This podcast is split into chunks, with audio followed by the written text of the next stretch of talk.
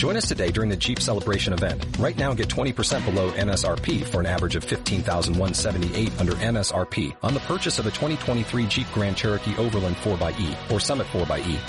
Not compatible with lease offers or with any other consumer incentive offers. 15,178 average based on 20% below average MSRP from all 2023 Grand Cherokee Overland 4xE and Summit 4xE models in dealer stock. Residency restrictions apply. Take retail delivery from dealer stock by 4-1. Jeep is a registered trademark.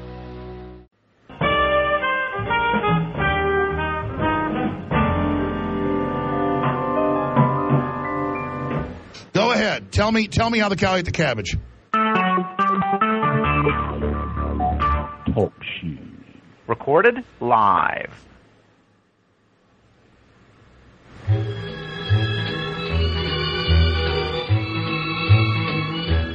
Hoaxbusters call.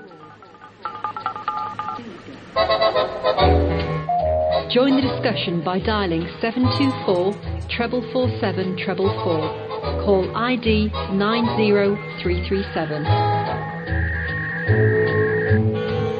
Yep, yep. Hey, what's up? How's it going? How you doing? Uh, it's Monday. It's 8:32 p.m. Central Time, 9:32 p.m. Eastern Time. It's Monday, April 3rd. Pardon me, uh, 2017. And my name is Chris. I'm the host of the Hoaxbusters Call, and it's Monday night. And uh, in the chat is Aardvark Cologne, Dr. Fuster Cluck, Kalito Bragante, Mahatma Coat, Nino 210, Not So Freemason, Papa Cat, Rich D. And Wade 57. That's awesome. I'm glad y'all made it out. Uh, well, well, well. Um, been uh, rather busy last couple days, man. Trying to get my old pickup running. It's got some kind of intermittent problem with it. It starts and runs great. it gives you enough time to get somewhere, and then it just just totally craps the bed. And then you can sit there about ten minutes, and then uh, it'll start right back up and run, and then it'll run fine. And uh, yeah, it's one of those one of those deals. I don't. I I thought I knew what it was at first. I had a, a inkling what it might be, but now I'm just like I'm just totally, I'm just totally out of the loop. I have no idea. Uh, but yeah, I've been chipping away at it, testing this and that and the other thing, and looking online and going back out, looking online and testing that and checking it and oh man. But anyway, yeah. So uh, haven't been doing much in the way of updating the blog too much or going in my emails or whatnot and so on. Uh, so I did a little. I did that before the call, and I and so I was thinking, well, I could uh, maybe go in and read some of my uh, emails from uh, listeners have sent me. The John Adams, he sent me something, and I'm going to use this as the quote of the evening, because I think it's uh, pertinent. It's from War and Anti-War by Alvin and Heidi, Heidi Toffler. Unreal real time. The news media change not merely reality, but even more important, our perception of it, and therefore the context in which both war and peace propaganda contend. Before the Industrial Revolution, peasant populations were illiterate and, and provincial, relying on travelers' tales, church dogma or myth, and legend for their images of, of events distant in time or place. The second wave mass media brought distant places and times into closer focus and gave and gave a quote you are there unquote quality to that purpor- purported to be news. The world was pictured as objective and real, quote unquote. By contrast, third wave media are beginning to create a sense of unreality about real events. Early criti- critics of television lamented its immersion of the viewer in, in the vicarious world of soap opera, canned laughter, and false emotions. These concerns will seem trivial tomorrow, for the new media system is creating an entirely active quote unquote world to which governments, armies, and whole populations respond as though it were real. In turn, their actions are then media processed and plugged into the fictional electronic mosaic that guides our behavior. This growing fictionalization of reality is found not only where it belongs in sitcoms and drama, but in news programming as well, where it may promote the deadliest of consequences. This danger is already being discussed around the world the Moroccan newspaper The Matin in Casablanca recently carried a thoughtful essay quoting the French philosopher Baudrillard uh, to the effect that the Gulf War came across as a gigantic simulation rather than a real event. Quote, mediatization, unquote, the newspaper agreed, quote, reinforces the active character, unquote, of events, making them seem somehow unreal uh, video on video. This real quality was simplified during the Gulf War by what amounted to television of television, TV2 as it were. Again and again, one saw video images of video screens showing targets and hits. So important was media imagery considered by the military that, according to one U.S. Navy commander, pilots in actual combat sometimes reset their cockpit video displays to make them show up better on CNN. Some weapons, too, it turns out, were more telegenic than others. Thus, HARM missiles zero in on enemy defenses and are tiny pellets at, and, and are tiny pellets at them. But the damage they do doesn't show up so well on television. What the cameras want are big bomb craters in the runways. Uh, new technologies for simulation make it possible to stage fake propaganda events with which individuals interact. Events that are intensely vivid and real, quote unquote, the new media will make it possible to depict entire battles that never took place or a summit meeting showing falsely that other countries' leaders rejecting peaceful negotiation. In the past, aggressive governments sometimes staged provocations to justify military action. In the future, they may not they may only have to simulate them. In this in the fast onrushing future, not merely truth, but reality itself may be a casualty of war. Uh, the brighter side to all this is that a, a, public accustomed to using simulation for many other purposes in home, at work, and at play may learn that seeing, quote unquote, or even feeling, quote unquote, is not believing. The public is likely to grow increasingly media sophisticated as time goes by, and hopefully more skeptical as well. Finally, it is necessary to disabuse ourselves of the by now conventional notion that the new media are going to going to homogenize the world, eliminating differences and giving immense unchallenged influence to a few. That CNN, for example, is going to jam Western values and American propaganda down 5 billion throats.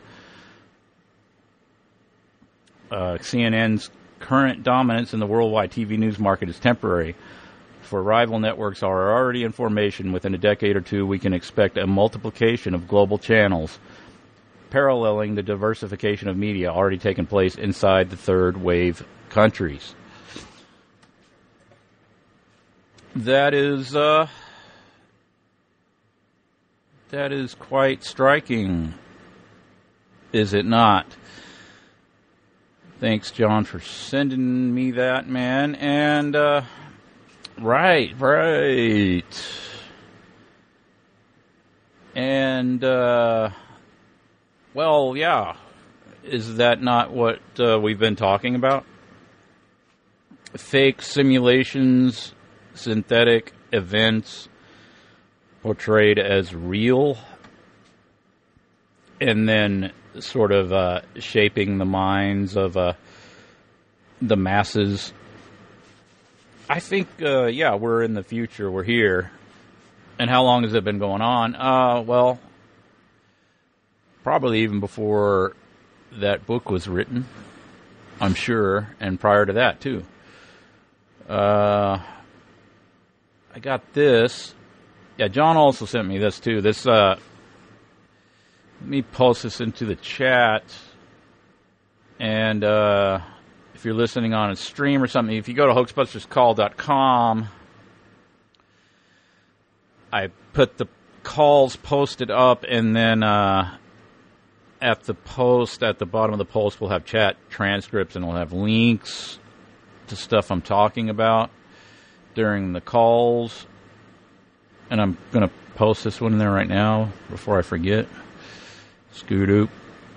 And then I'll go over here, and then I go doo doop, and then I go bob bop. Enter. So that this so what's the video, man? Well, I'm going to tell you. Uh St. Petersburg fake terror hoax 2017 crisis bloody actor.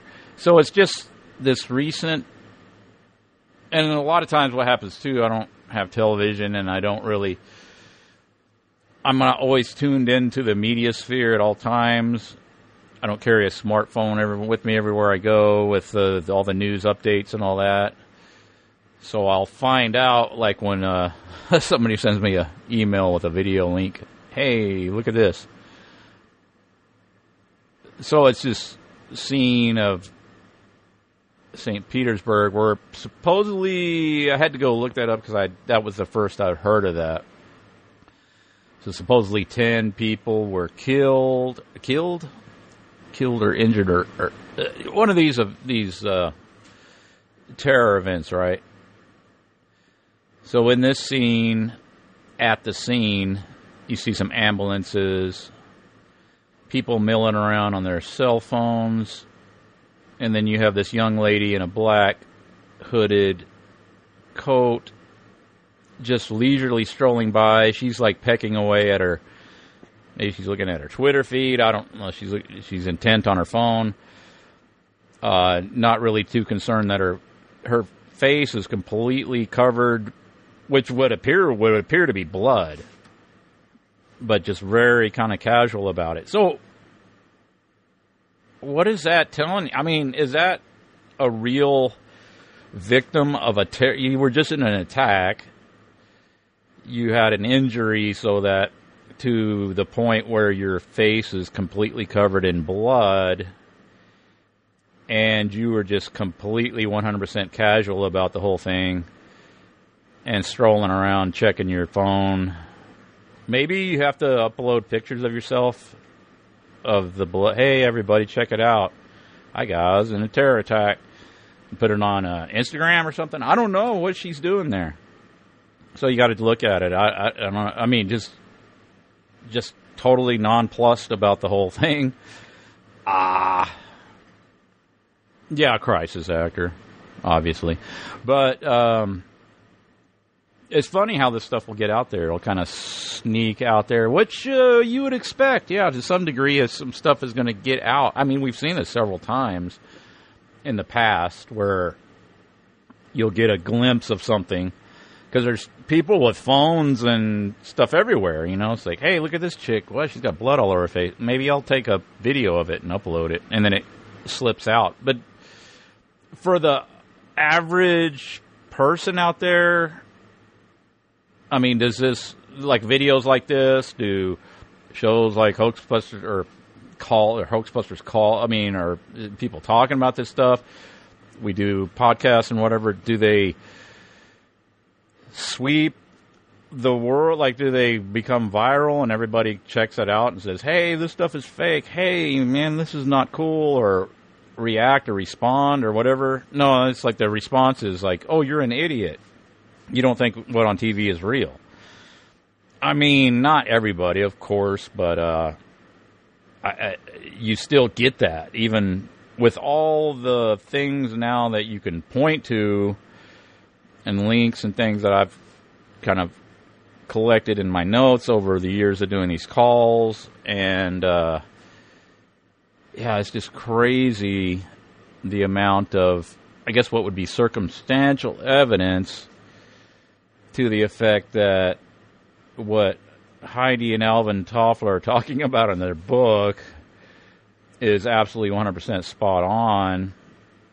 And that's another thing. You can go read the stuff where they're talking about it, like these people that are sort of maybe in the upper echelons or rub shoulders with people and they're kind of in the know because there are people in the know. We talked about that on the last afternoon commute, the Dr. Day, and he gave a lecture, and there's a, a gentleman that was present at the lecture, and he was told not to take notes or a recorder in with in with him into the lecture of. Uh, it was a group of doctors that were, I guess, students, and then uh, so this uh, Dr. Day just laid down the whole program. This was in 1969, and just laid out all the stuff that was going to be coming down the ro- coming down the pike or coming down the road in the future.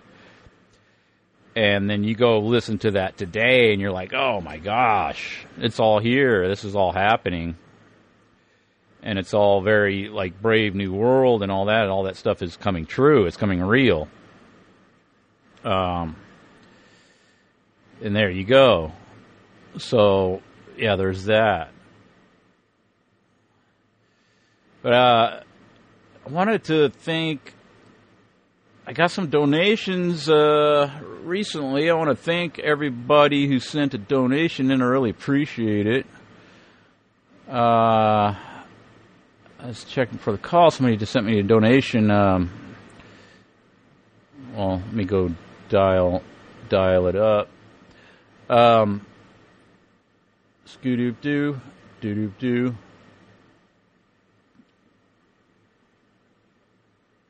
Yeah, Peter sent me a donation. I appreciate that, man. That's a really nice donation, and I appreciate that very much.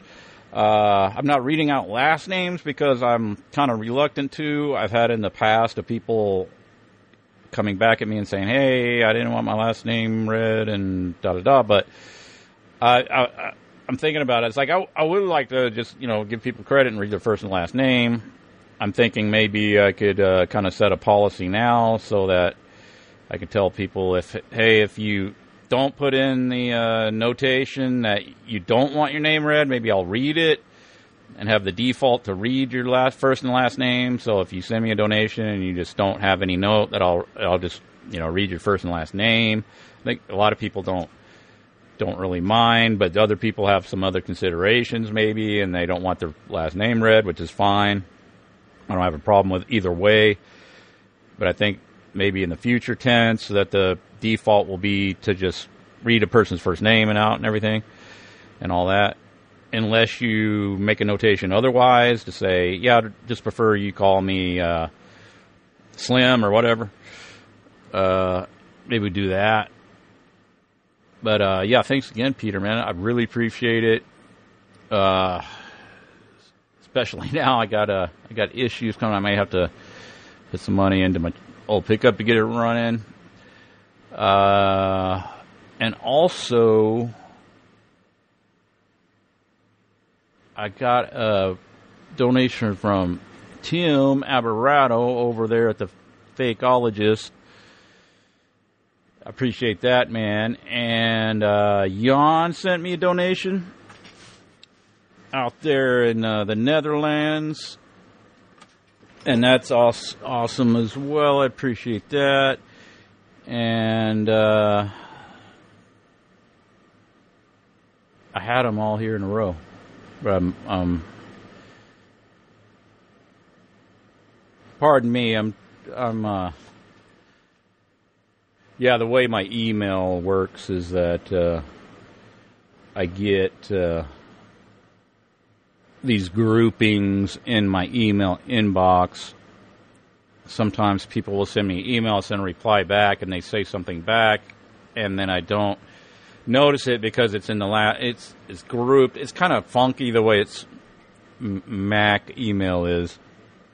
I, I don't really like it and I tried some other alternatives and they really sucked so I went back to this.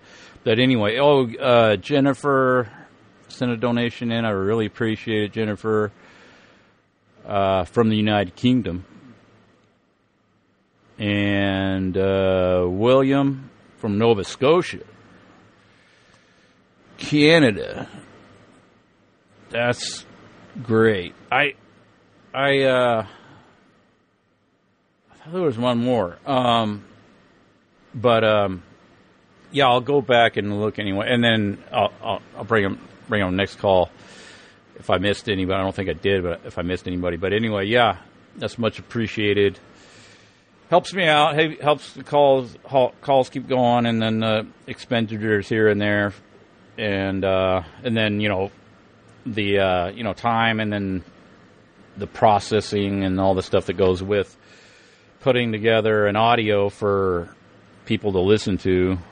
It, it's it's some work involved, and uh, that's that's always always good to be appreciated. So thanks again, everybody, and uh, da da da. So in the emails, I was looking at those as I was going through these, and uh, so oh, Russ sent me an email. You doing a call tonight? Uh, yeah, Russ, I'm doing a call tonight. Um, do do do do do do. David Williams says, "Oh, I just read his last name. Hopefully, hopefully you don't mind." Anyway, drove down to Charlotte, little vacay. I'm telling you, brother, listen to your chats. Makes 11 hour drive go by so damn fast. Thanks for that. And then he uh, sent me a link to something, but there's no link there, David. So if you resend that, I'll check that out. Something about uh, biblical astronomy. I'll have to take a look at that. Yeah, and I do generally look at most stuff people send me, unless I just don't, unless I get sidetracked or I just don't have uh, time to get around to it. But uh, yeah, whatever anybody feels like sending. Um, like I was talking to Jim, and he was saying, "Oh, I send you too much stuff." I say, "No, man, send whatever. I don't care. I mean, like I may not respond to everything, but um, like I generally look at it. So yeah, don't worry about. Yeah, it's Chris at hoaxbusterscall.com anyway.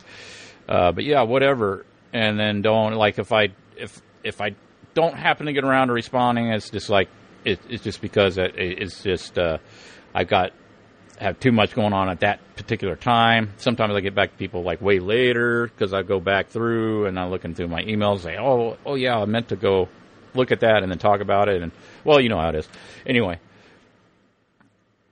uh, Rick Rick Moore, I'll say his last name because he's on he's on the Facebook, so is he's he's a public persona. I'm writing to say once again how much the show helps people out. There, I've just had. Uh, said he had some. I don't know if he wanted me to read about all that. He had some uh, situations, relationship situations. It's been much help. I really think John, you. Sh- I think John and you should be hyping the donation thing like what and forget about normal jobs. You kind of already have one. Keep it up. Cheers, Rick. Um, yeah, we talked about that before, but uh, yeah, I, I don't, I don't, I don't, uh, I uh, always appreciate. Well, I mean, kind of hope hyping the donation things now, but um, yeah, maybe some uh, something will shape up or come about uh, maybe along that lines in the future some degree or another because that I don't think that's a, necessarily a bad idea. Excuse me, but um, yeah, I'll uh, maybe uh, talk that over to John or see. I don't know. It is. Uh, I think it's it's um, kind of a kind of a touchy situation a bit because you don't want to have a whole kind of fundraising drive and then it kind of gets in the way of talking about stuff and it's kind of it's like hard it's difficult to know how to handle it other than hey you know if you want somebody to throw, throw a donation throw a donation uh, I don't I don't think John's set up to receive donations himself I that would be cool if he did have a PayPal uh, link so people can send him donations. That would be cool. But uh, it's just something that we never kind of discuss much. It's not that we're uh, what do they call it, freegans or something like we we live free out of dumpsters or something like that. So, but it's kind of just incumbent on anybody that wants to to donate, and then like you know I and then yeah, well, like I said, it's kind of a you know one of those. We just don't talk about it much. I don't know, but anyway, um.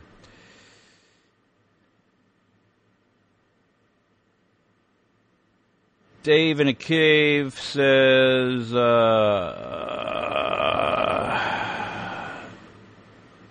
I heard your recent interview on RNC Times. I was glad to hear that you guys keyed into family court issues. I was wondering if you know about how domestic violence restraining orders can be obtained through lies or exaggerations with serious consequences for the accused. I've written a few articles on the topic, including, and then there's a link and I'll put this in the chat. But yeah, anybody who's interested in checking this out, because I know there's probably a lot of people that are,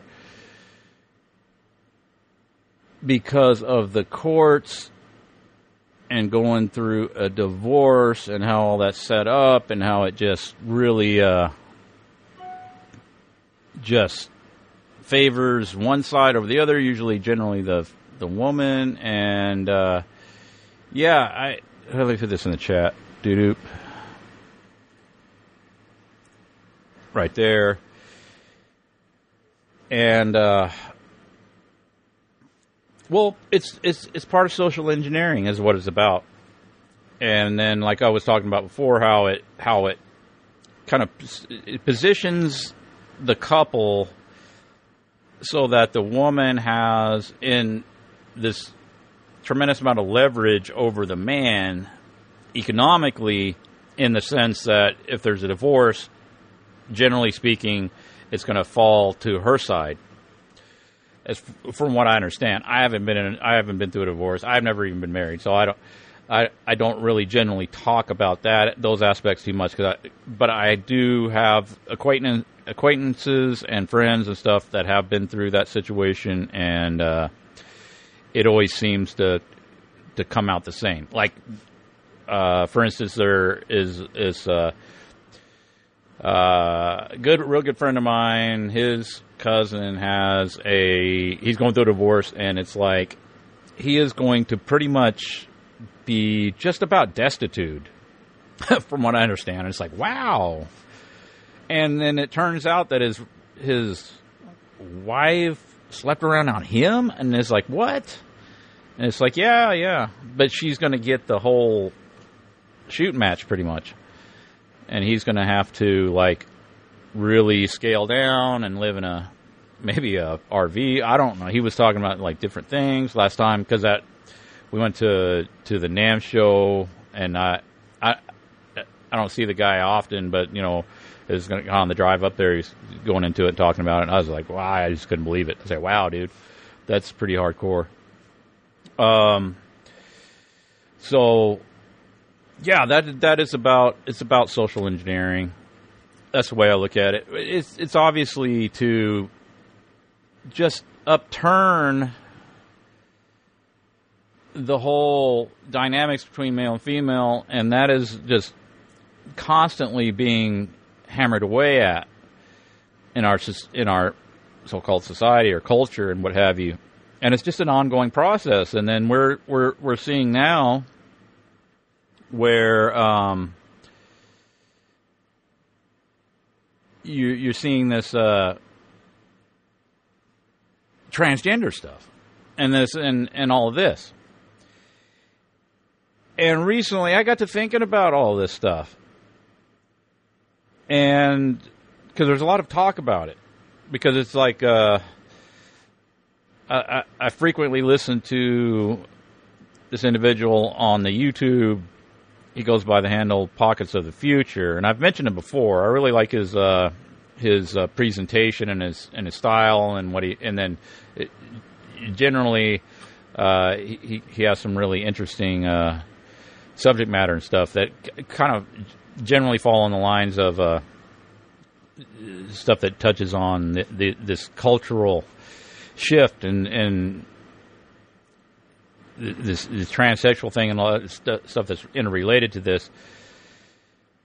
But uh, like, here's the thing that um, occurred to me where it, stuff that we've talked about before, and of course, I know that uh, like people like Alex Jones is, uh, you know, he he brings this stuff. A lot of you know people in alt media have have you know pointed this stuff out, where it is uh, these these uh, hormone mimicking chemicals that are in plastics and stuff. Bisphenol A. Uh, there's there's stuff that's in pesticides, and then a lot, a lot of the food has got a lot of the pesticides in it, and we are kind of in this uh, chemical soup, like in our day to day activities. You know, we're kicking up dust. We got plastics everywhere. They deteriorate. They break down. They make dust. They got uh, off gassing that comes out of stuff. There's adhesives. There's the new car smell, which I'm sure is probably loaded with who knows what in there as far as like maybe some estrogen mimicking chemical compounds and all that. And as far as all that goes, I've mentioned this before how okay, you're you're in, you're you're into chemical engineering and you're putting together some molecules, you're making a plastic.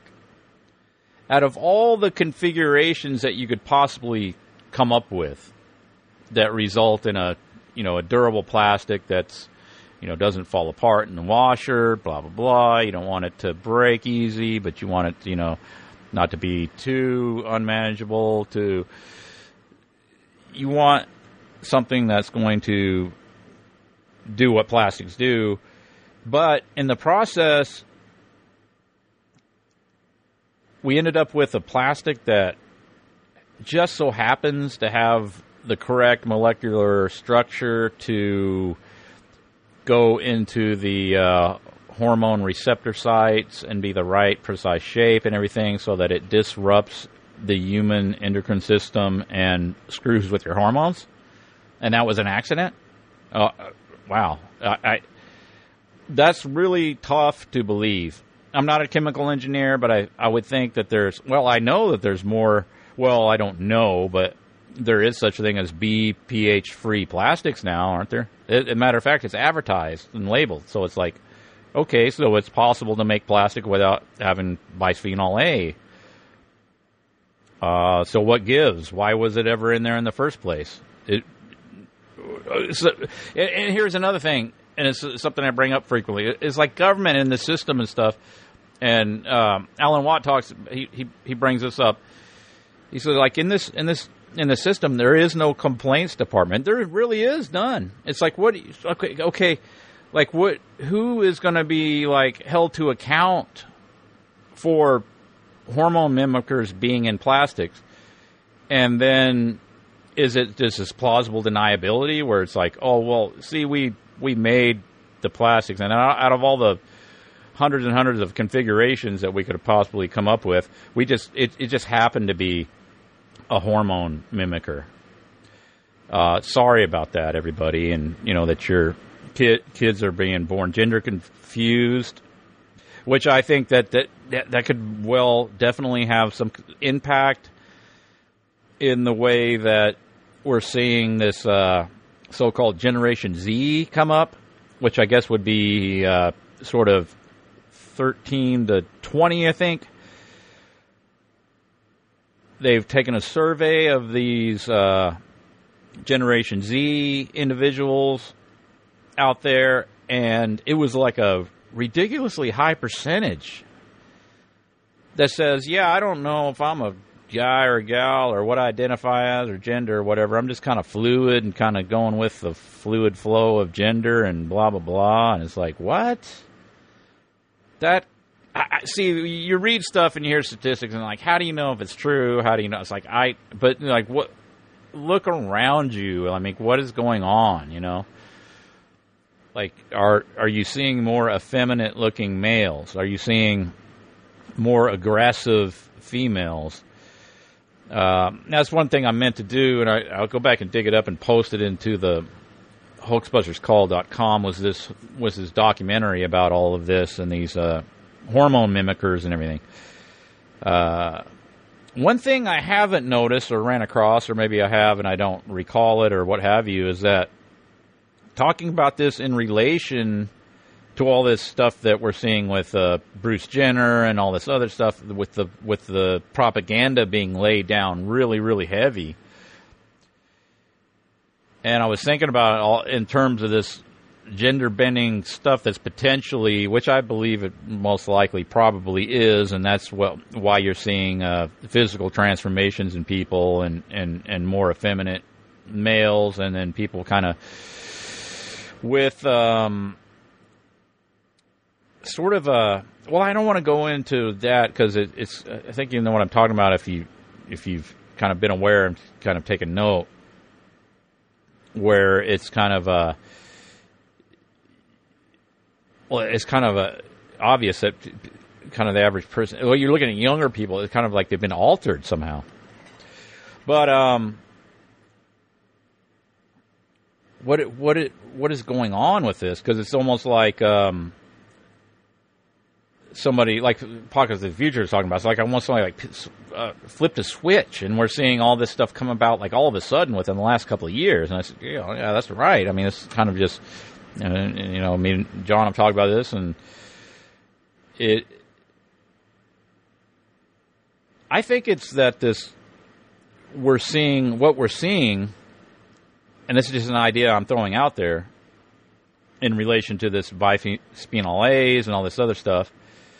Uh, is that so? We've had this stuff in products for years, you know, decades, and it, and the average sort of environment of the household will kind of accumulate this stuff, and then it kind of builds and builds, and then it gets more and more ubiquitous, and then more and more products start to come out, incrementally kind of phasing in more and more of it. So it's kind of a slow creep effect, where it's hard, it's hard, it's, you hardly notice it, and all of a sudden you go into your third, fourth generation of people being kind of bathed in this chemical cocktail. And then you start seeing the results. And it reminded me of this uh, cat study. And again, you know, I didn't do the study, so I don't know. Maybe it's real or maybe it's not. But uh, I think it was interesting in relation to this because,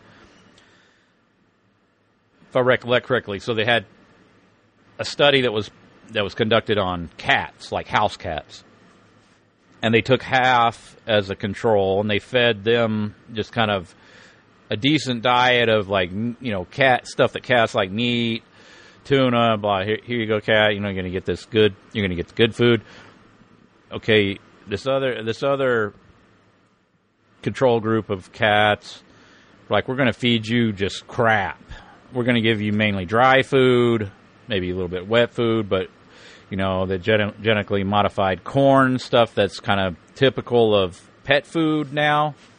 And that's what those cats got.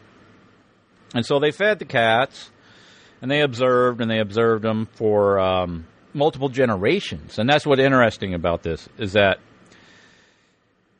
the first generation, or the initially when they fed it to the cats, like the first group, there wasn't that much of a noticeable difference. Like cats eating corn, they, they're generally eating corn. They're getting a little bit of supplementation there, but you know the cats eating meat. There wasn't a big, major distinctive difference.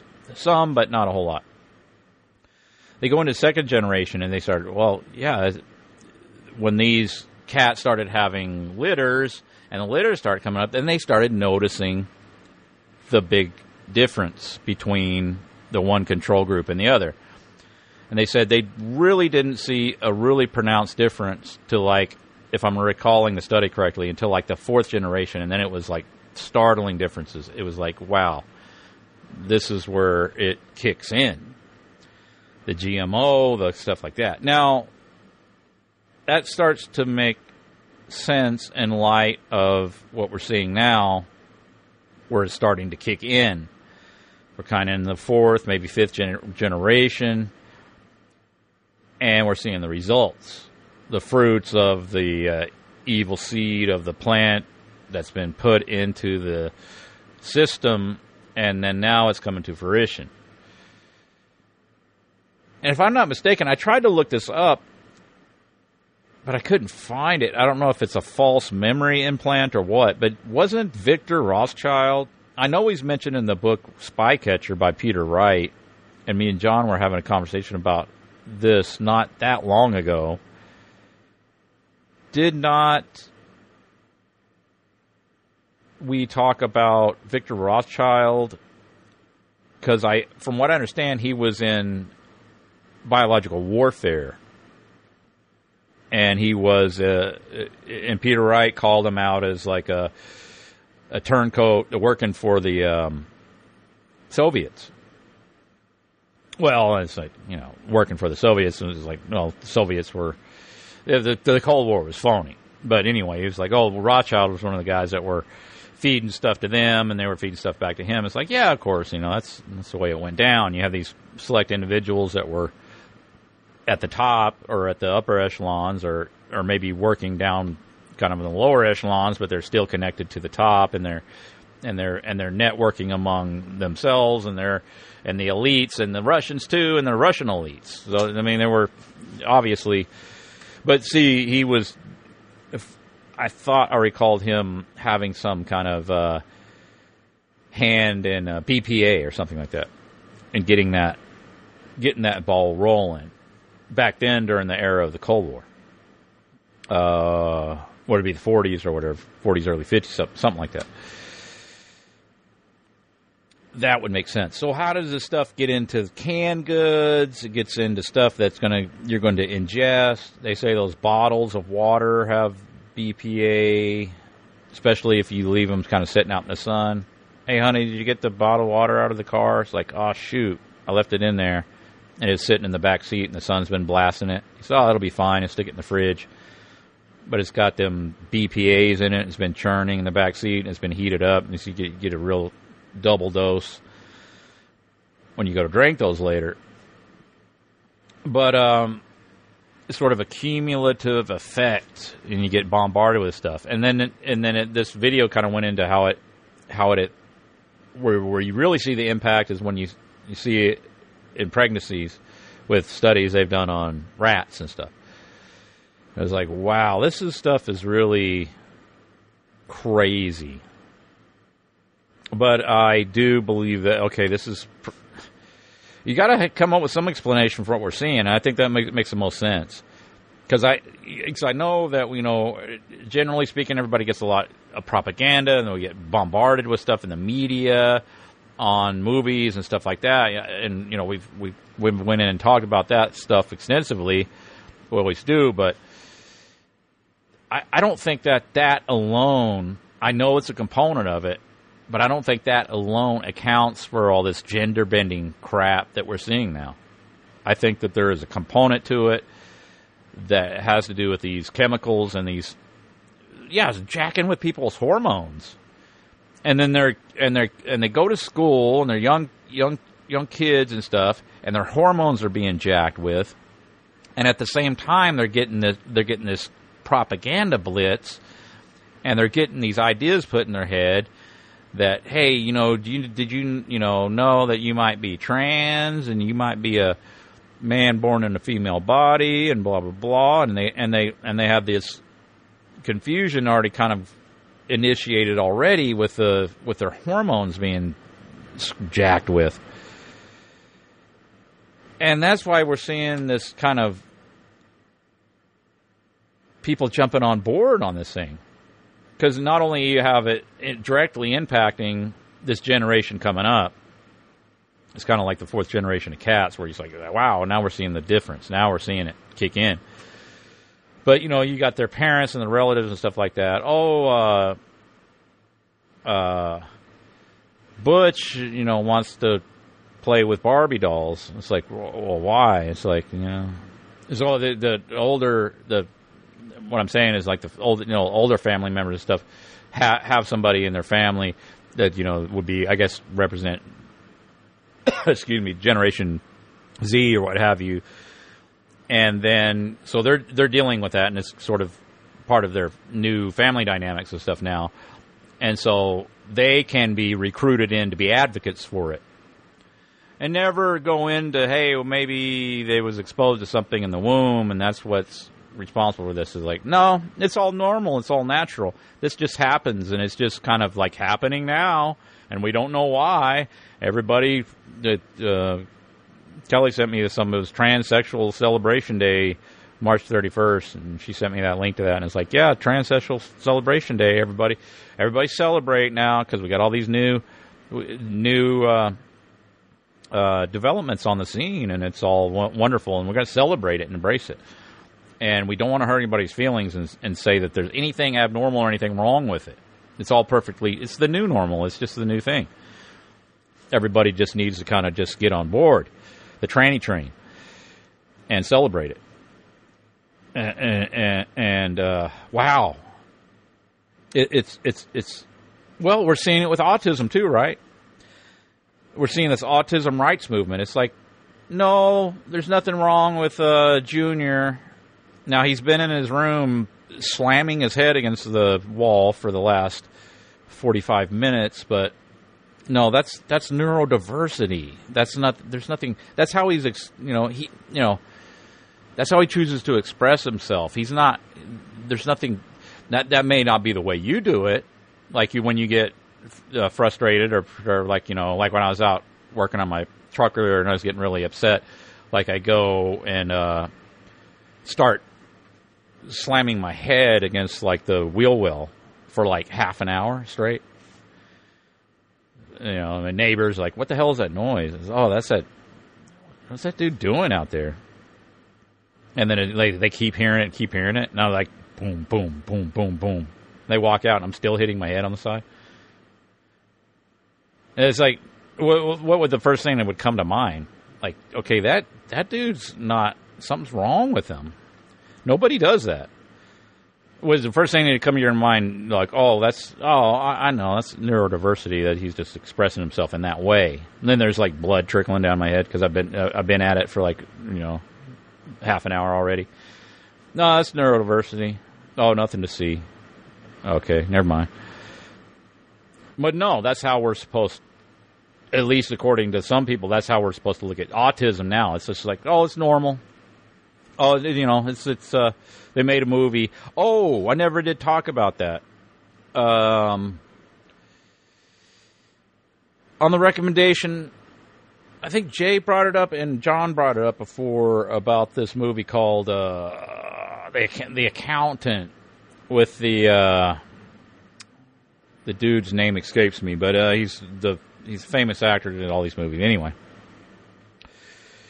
he's autistic and he's like a superhero, not a superhero, but a but like a, a uh, like some kind of hired assassin guy. I I couldn't really make out like what his particular deal was. Like he's an accountant and he's a bookkeeper for the mob and then he's a some kind of a super soldier, kick kick ass, can shoot a gnat off of off of uh, armadillo's ass from half a mile away. Expert marksman, expert jujitsu, every martial art on the planet. He knows it, kicks everybody's ass thoroughly throughout the film. But at the same time, he's a bookkeeper and he's autistic. And uh, some interesting things come up sometimes when you're looking at these films, and some things that stood out. And I guess this will be, I don't care about spoilers, so just for future reference, if you're listening to me talking and I go start talking about a movie, I'm going to talk about whatever is in the movie that I think is noteworthy, and if it spoils it or whatever. So, so I don't have to say this again. Spoiler alert or whatever. It's going to be spoiled if uh, I talk about it. Um, so his dad, the the the the accountant guy, the the main protagonist of the film, his dad is CIA, OSS. No, it's OSS or CIA. And there's just some interesting lines in this film, you know. And I'm thinking about it in the term of culture creation and the stuff we talk about, and how the CIA is intimately involved in all of this.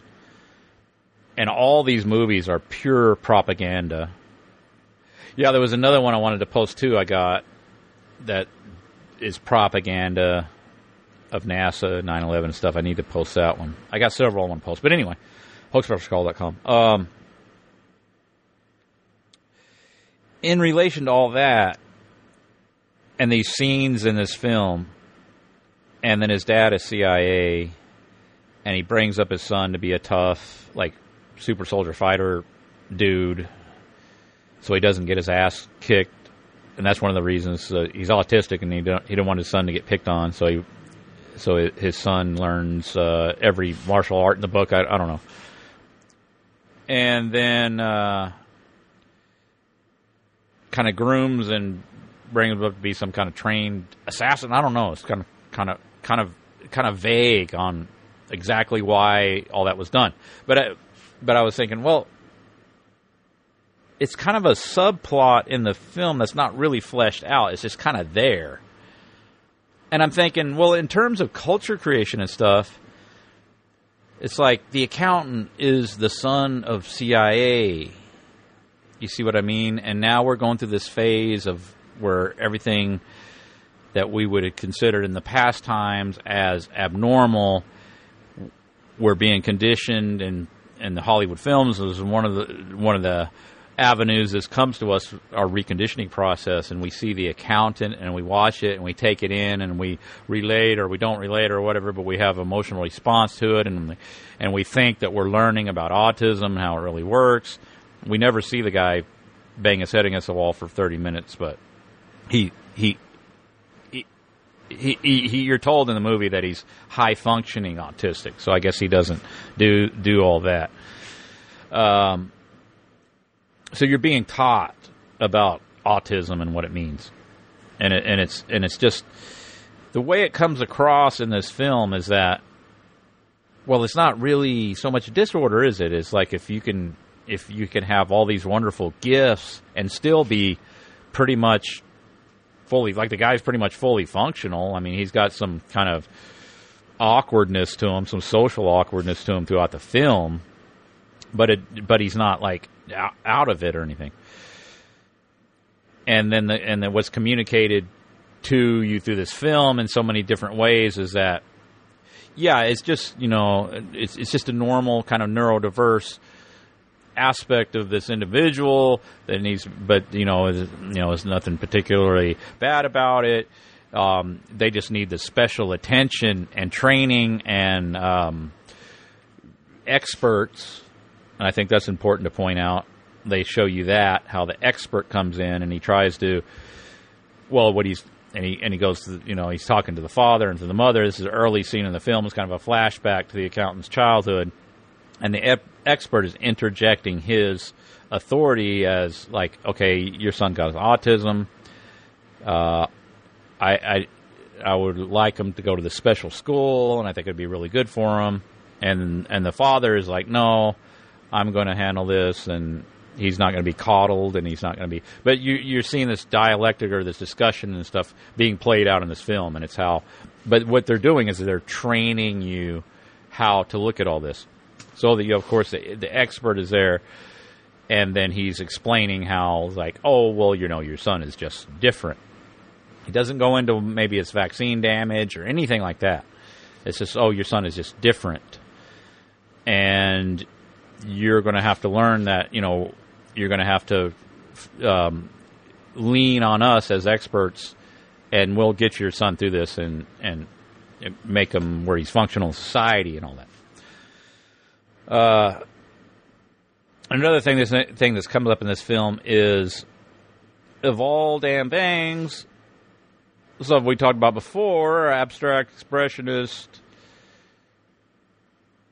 the art movement, blah blah blah, is featured in this film with this uh, Jackson Pollock painting that uh, is a favorite of this accountant guy. He he has it above his bed in his kind of like a little hideaway trailer thing that he goes to that's got stocked with all these weapons and money and all that stuff because he's like this double life goofy accountant by day, kind of awkward dude that kind of is real abrupt with people. He's autistic, but then he's like this assassin guy that's got like a hideaway, but in his hideaway he's got this uh, Jackson Pollock painting that he hangs above his bed and he stares at it before he goes to sleep. And I was like, wow, that is something else to see in a film. After talking about the stuff we talked about and then looking at that, I was like, wow, that is something else. The abstract expression, the the changing your idea, your perception of what is normal, changing your perception of what is beauty, changing your perception of all that, and then have that sort of a, an ongoing theme throughout this film, this painting. And uh, he gives it to his, uh, um, I guess, a love interest. I don't know because they never, it never shows them getting romantic physically or anything but you know there's always that's kind of standard in films where you have the love interest and the and the deal and the guy's got to save the girl and the blah blah blah. Uh, he gives that to her at the end, and she's like, "I can't believe it! I just got a Jackson Pollock. He gave me the Jackson Pollock. Oh my gosh!" And she's just cherishing it and hangs it up. She's a big Jackson Pollock fan too. And it's like, um, hey everybody, it's just paint dribbles on canvas. Uh, I don't know if you noticed that, but but it's it's it's it's taking those concepts and like I said, we're going through this tran- we're going through this transition, every you know, age of transitions. Um, age of transition reminds me of Aaron Franz. Like like he, he he goes into a lot of this in his podcast. Talks about this. Um, so I put a put a plug in for him. But yeah, um, transhumanism, transitioning, trans everything in flux, everything changing, and uh, just like we talked about, yeah, it's it's you know it, got kind of one aspect of it and how it, this stuff really got started getting really cranked up was uh, during the abstract expressionists and then the art and the and what it meant to have art and Andy Warhol and the blah blah blah and then the offshoot of the music that was closely related to that and how that was deconstructing everything that was uh, commonly known about music heretofore, and then you know you have punk rock, and then all this other stuff that is kind of like an extension of that, and you can see how all of this stuff sort of ties in together. And I think this film is a good example of that. Uh, as far as the watchability of the film, I I generally struggle to be able to sit down and do an entire film and or Hollywood movie and watch the whole thing from beginning to end. But this one was not too bad as far as its its pacing and its timing, and it kind of it kind of moves along and it kind of keeps you it kind of keeps you suckered in, so that it's not too. I, I just get generally I get especially with action films like that I just get like just it starts going into the fight scene. And I've in the past and growing up, I've I've seen so many of those. It's like it's so formulaic. I just instantly get bored. Um, but you know, there's exceptions where it's like that was a pretty damn good fight scene. That was pretty intense. This movie has some of those in there, where it's like. So, in other words, it's it's watchable on that level. Um, but um, yeah, the stuff that's in there is pretty amazing. And uh, it, but you know, keep in mind that it's it's there to propagandize you and to condition you and to shape and mold your thinking toward toward certain things. And I think primarily this was a, this was a film to mold and shape people's thoughts and ideas and opinions uh, on autism. And just like all the propaganda, it'll be to deleterious effects no doubt. Uh, we're already starting to see it where it's like, oh, we don't want to look at it as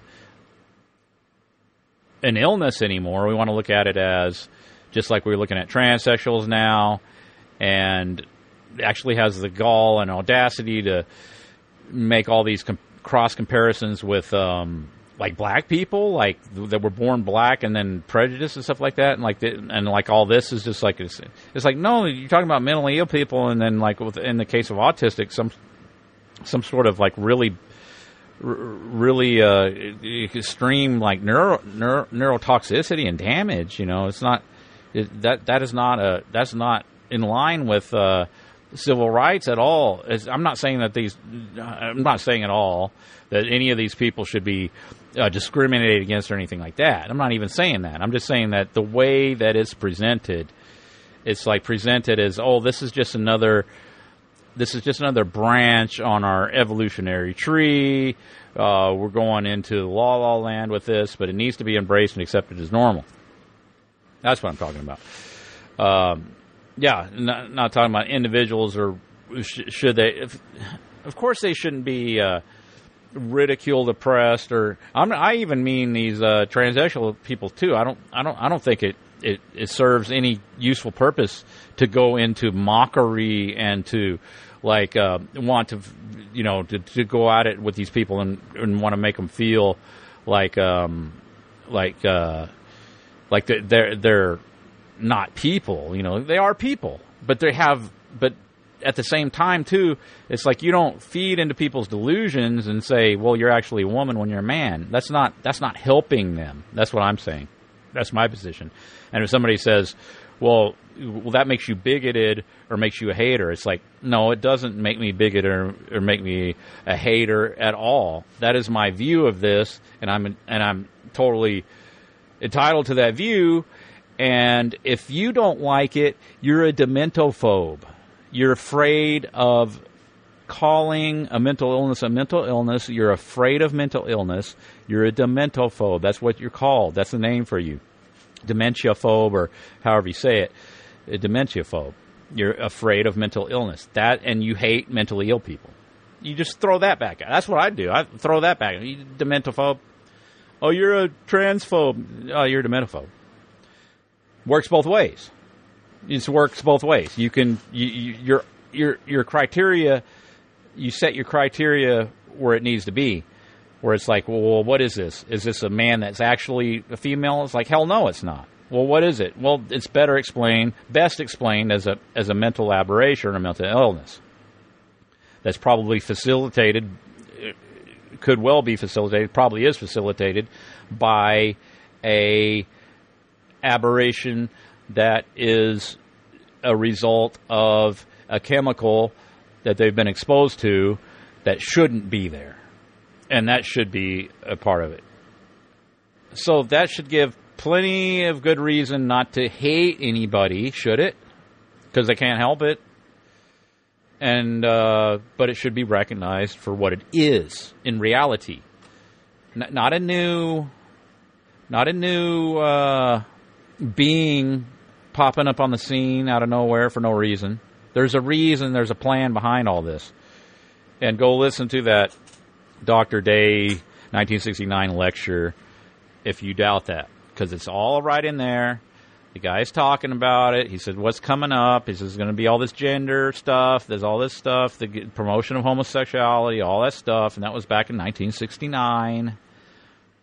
Uh, he was an insider, obviously, that got got. Uh, he went on to work. This Dr. Day individual went on to work in Planned Parenthood and those kind of organizations like that. I don't think he was necessarily against all this. He thought it was a good thing. The world's getting overpopulated. The Malthusian doctrine that that a lot of people in the uh, elite classes uh, glom onto. I'm not saying all of them do, but a lot of them do. And then they can get very good, cushy jobs, and they can go forward into their uh, successful careers, and um, and then they have this uh, proclivity to look down on everybody else because that you know why be rich and why be wealthy unless you can look down on other people? What's the point? Um, not everybody that rich and wealthy does. I'm not saying that, but there is certainly those that do. Uh, that is uh, part of it. So, yeah, check that out. Dr. Day lecture 1969. Scoot doop doop doop doo. Oh, man, I've been running my yapper for an hour and 14 minutes. So what I'm going to do, I think, what I want to do right now is take a.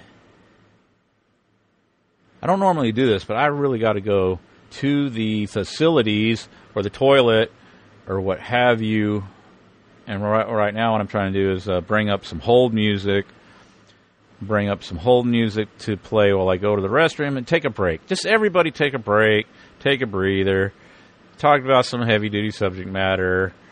Maybe you want to like uh, grab a snack, let the uh, let the dog outside uh, or cat or hamster or whatever. Um, no, don't put your hamster outside. He might get uh, might get eat by a cat. Um, do do do. Yeah. And then we'll come back. We'll play the bumper, and then we'll do caller inners.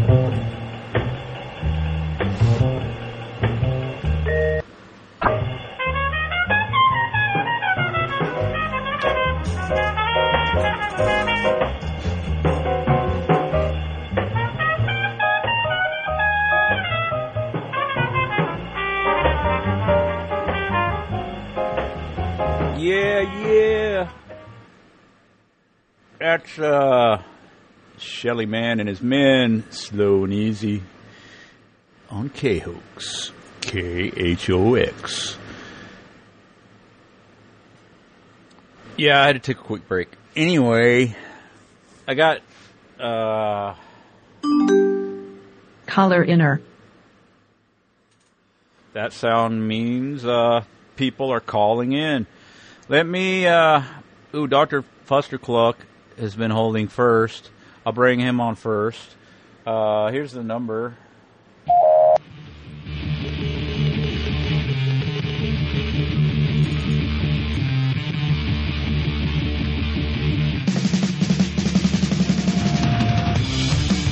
Thank you for listening to the Hoax Busters call.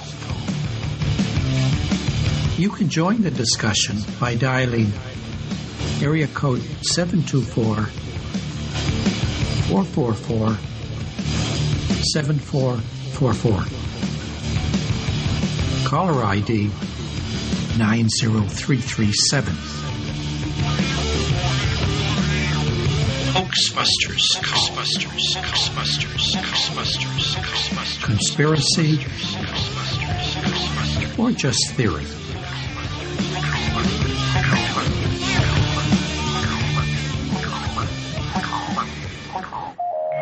That's correct. All right. Oh, let me double check that. Okay, that's good. What is happening? Uh oh. All right, no, that's good. Wow, it's locked up for a second. My recorder locked it. Anyway. So we got. Uh, hey, how's it going, uh, Doctor FusterCluck? That's me. Doing well. How are you, Chris? I'm doing well. Just you know, like I said, having uh, mechanical issues with my pickup and whatnot. No big deal, but I, I like to have my truck running and operational in the coordinates and all that.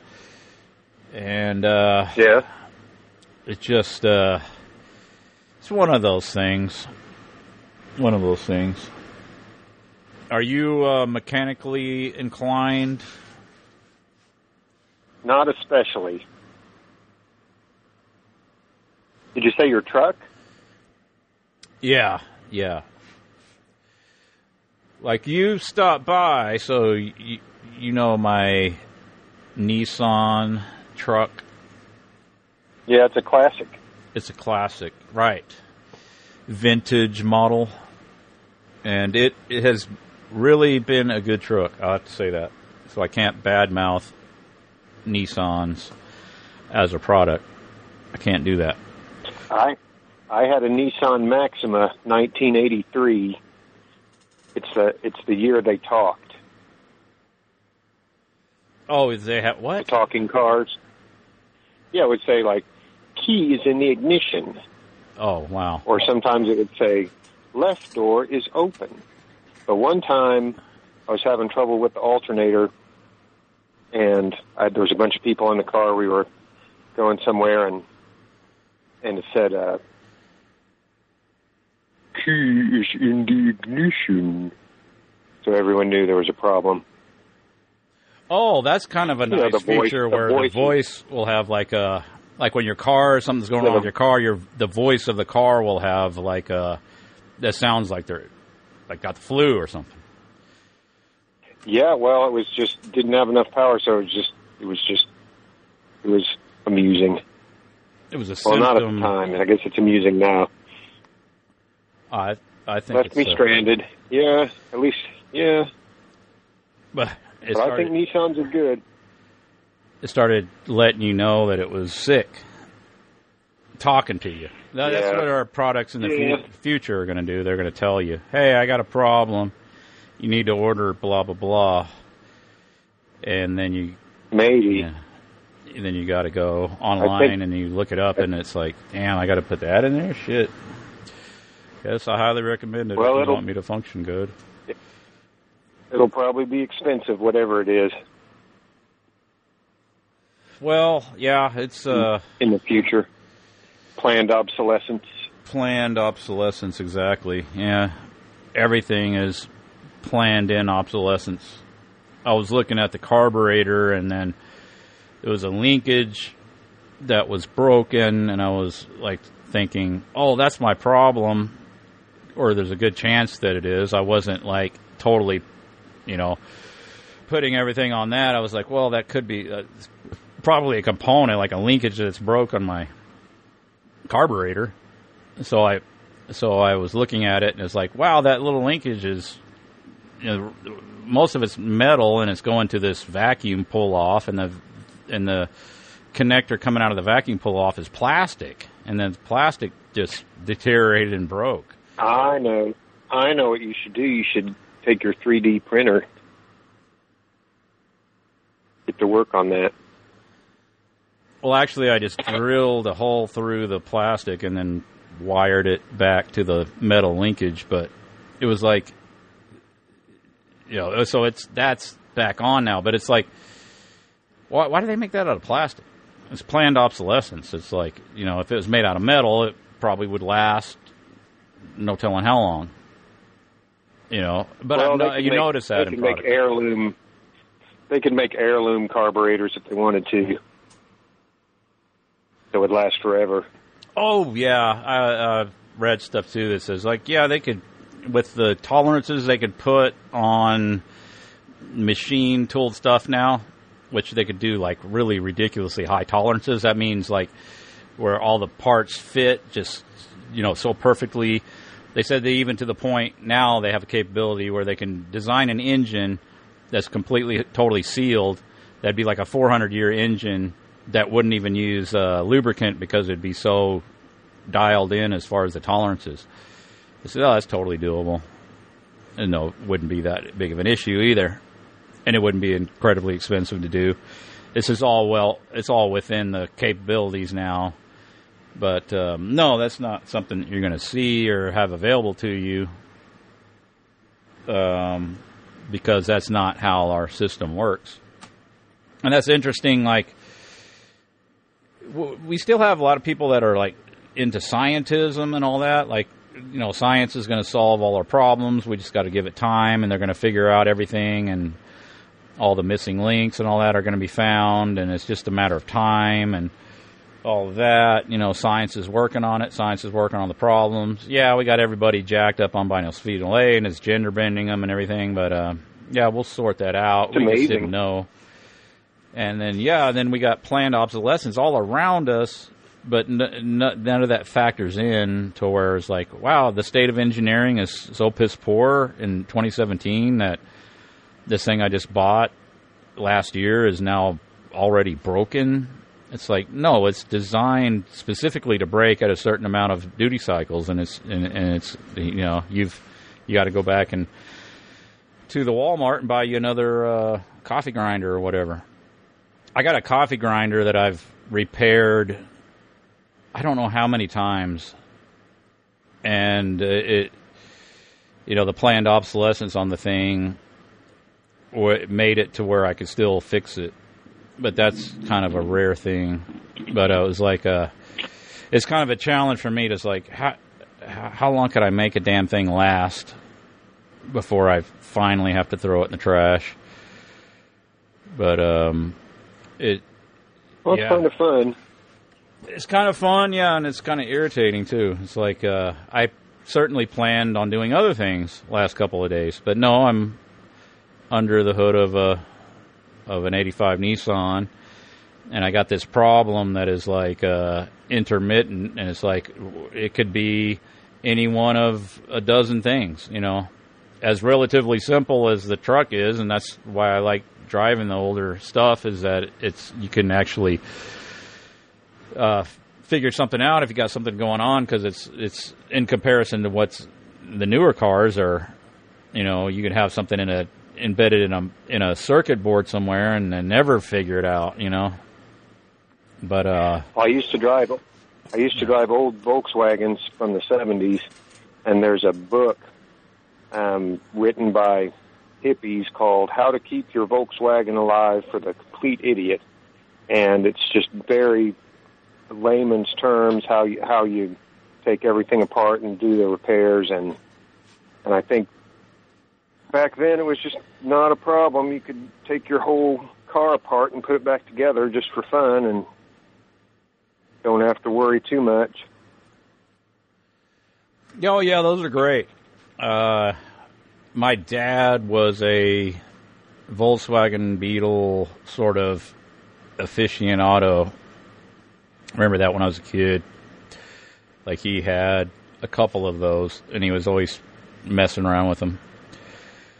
And uh, they're yeah they're they're uh, something that you can actually take and pull the engine out of without w- with one person. Like you can take and remove it and without that much uh, problem. And uh, Well, they were work on it, rebuild originally for the German army, so they they wanted them to be easy to exchange parts and fix in the field and lightweight, so they could get out of the mud and things like that. So they're practical. Yeah, there's a lot to be said for that, and they're still around, and you still see them on the road. I don't see them that often, much anymore around here, but yeah, if I go out to California to visit, and I'll I'll I'll see those around, old Volkswagen Beetles and all that. People, a lot of people out there still drive them. Uh, yeah, those cars are still around, and there's still parts available for them. Well, it's like this truck I got. It's kind of a it's kind of a uh, what would you call a cult uh, car? I mean, there's like a forums and stuff dedicated to them, and a lot of a lot of people seek those out and want to fix them up and stuff. But it's it's it's kind of or or it doesn't drive the price up too high on the stuff. You can still get the parts pretty cheap. But uh, like those old uh, Westfalia campers, I was like interested in those for a while. It's like, wow, that'd be great to run across one of those. And I was like, yeah, I could probably pick one of those pretty cheap. And it's like, no, you can't. They, the prices on them are like outrageous, man. They're like com- totally ridiculous. Like you go look for like a used one that's kind of beat up and it's got like four hundred thousand miles on it, and they want like, you know, four grand for it. It's like, okay, what? Okay, w- w- what did you say? again? Like four thousand? Yeah, and it's like, because yeah, they're high high demand, and uh, That'll be an extra few thousand just to be cool. You'll you'll need to pay an extra few thousand.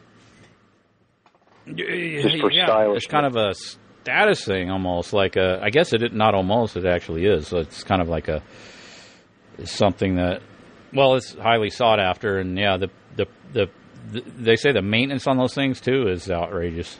Like they have, but they have mechanics that work on them and specialize in them uh, around. And uh, how old are those things? They're like, I think they stopped making them in the '80s or something like that. Uh, I think there's a new version that Yeah, they've they- come out with since then, but the the old original ones is what I'm talking about, where they people want those, and uh, yeah, but uh, you know I've got to looking into them, and they're kind of underpowered and and uh, the, the, those issues. So I, so yeah. You can put a Subaru. You can put a Subaru motor in them. I've seen people do that. Yep, that's what I was uh, planning on doing if I ever ran across one. You know, just happened to run across one cheap or didn't have a motor in or something. I was going to put the Subaru in there. Yeah, that's what you do, yeah. And the Subaru motors are really good, from what I understand. They're like really durable, reliable. I had a I had a '77 transporter, but it wasn't a Westfalia. It had a it had a uh, giant sunroof, so it had like a four foot sunroof. So and it was a seven passenger uh, van, so it had a, had had a center seat, so you could stand up on the middle seat and have your whole torso up up through the sunroof, and you could like drive around and wave at people and stuff. So it was kind of fun. Did you do anything on International Transgender Day? The International Transgender Day of Visibility. Oh, did did you dress up? I didn't. I wasn't aware of it. Uh, Kelly from Scotland sent me a link, and I, I didn't see it till after the fact. So, uh, yeah, I I didn't do anything. I didn't do much. I wore some lipstick around and just to just to pay homage. Yeah, I guess that's something. Or I wonder if chapstick. I, I have chapstick. I wonder if that would uh, qualify. But no, I. Or just yeah. some lip, maybe just some lip gloss. You could wear lip gloss. Yeah, I, I didn't want to have to go out and buy anything, but uh, anyway, yeah, yeah, International Transgender Day. Who would have thought? But anyway, yeah, it's uh, I guess it's worldwide international holiday recognition day. Interesting enough, I guess. Uh, Well, they'll- they have assemblies at school and stuff like that. I think. oh, really? They do. I didn't know that. That's interesting. Uh, wow. Times are a changing for sure, right? Change, change. Everything's change. I wonder how many different like how many different songs have the word change in them. You notice that they just want to talk about change. Yeah, I wonder. I don't listen to pop music now, but I wonder if that's something that I'm sure probably is a theme. It makes a good verb, but not a very good noun. Kind of like hope, hope, change. They've kind of changed the changed the grammar a little bit. They took some perfectly good verbs and turned them into nouns. Does that make sense? Right, yeah. It's all this uh, word manipulation and all this. You hear it's all stuff. We shall win with the use of slogans. I guess that's something attributed to Stalin, I think. Yeah, like like when they say hope and change, like hope for what? What are we hoping for? Or change? What are we changing? They don't. Nobody knows, but they they love to talk about it. So it's very non-specific, just kind of a catch-all slogan. I think that's. I think that is um, better. Yeah, the more non-specific, the better. The, the more general it is, the better, and the more like presidential speeches. They need to be as vague and ambiguous and vacuous and full of platitudes, and that's going to be something that's going to Yeah, as have long as it- mass appeal. Yeah. As long as it's very emphatic, emphatic, Right. and yeah.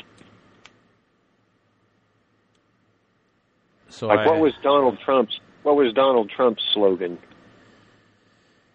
change Make America great. kinda- Oh, make America great. Yeah, make America great again.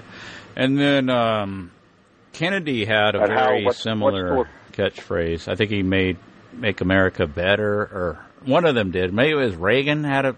He used that in his speech. He said, "We're going to make America great again." I think that was directly lifted out of yeah again. again. Yeah, emphasis on again. But then you have to like take Yeah. the position that it's not great now, and that's kind of anti-patriotic, isn't it? Not. I, I don't know how all that's Well- supposed to work. Well, Jimmy Carter made it horrible, so now I have to make it great again. Yeah, we're still reeling from the Carter administration. They should blame everything on Carter because, like, or like when a like the like a dead president, you can't really blame stuff on Kennedy because he was like super popular. But like when uh, I guess Reagan Reagan kicked the bucket, so you can blame stuff on him. That would be a good tactic, Nixon. like blame it on a dead guy. Like, well, yeah, we're still Yeah, reeling Nix- from the Nixon Nixon administration. He really cocked us over good, and we're still. And instead Well, of he was the only he was the only one that sent us to the moon. He was the only one that helped us, you know, drive dune buggies and play golf on the moon. So he kind of gets a pass. right, we'd never have been able to play golf on the moon if it weren't for Kennedy. Let me unmute the two other callers. New York, how's it going?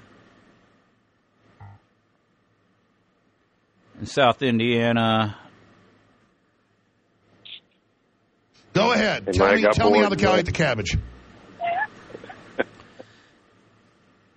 But uh, yeah, I just unmute callers, and if you want to chime in, feel free.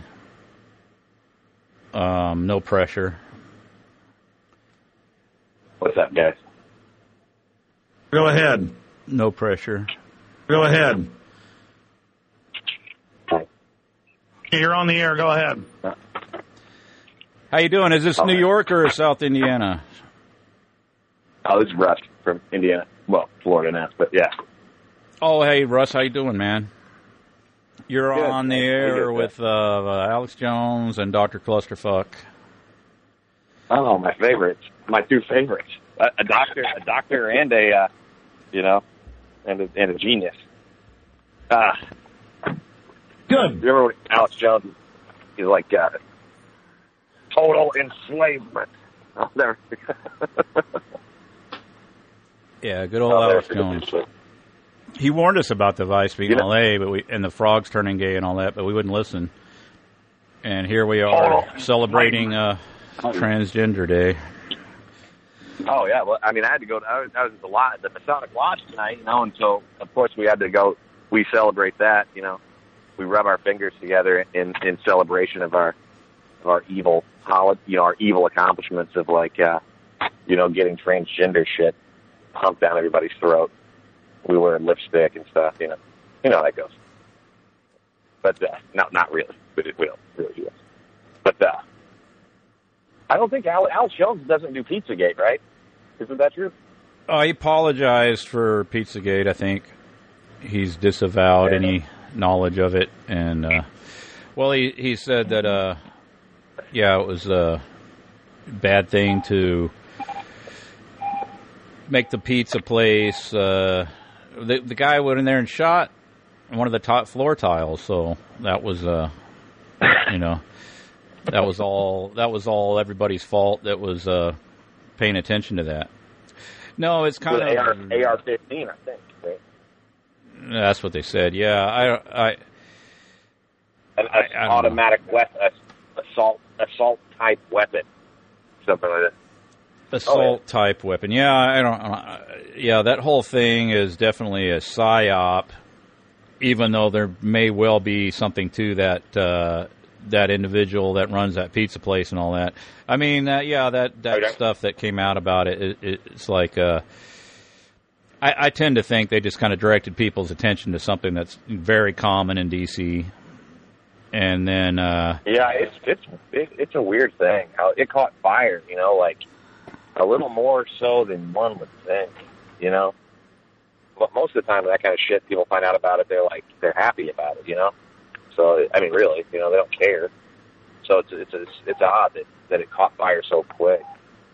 Curious, right? Indeed. Yeah, you'll have that happen, right? Where something just kind of blows up on the internet for some reason.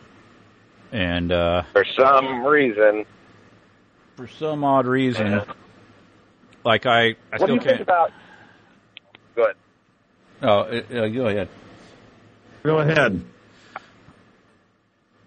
Well, you know what? What's always kind of weirded me out about, well, not weirded me out, but what's always been suspect about the PizzaGate thing, I think, is that uh, is that like the the thing that it relies on, like the key or not, but like the key in the, the map terms, you know, the legend or whatever. Uh, where they're like it's these pedo symbols, right?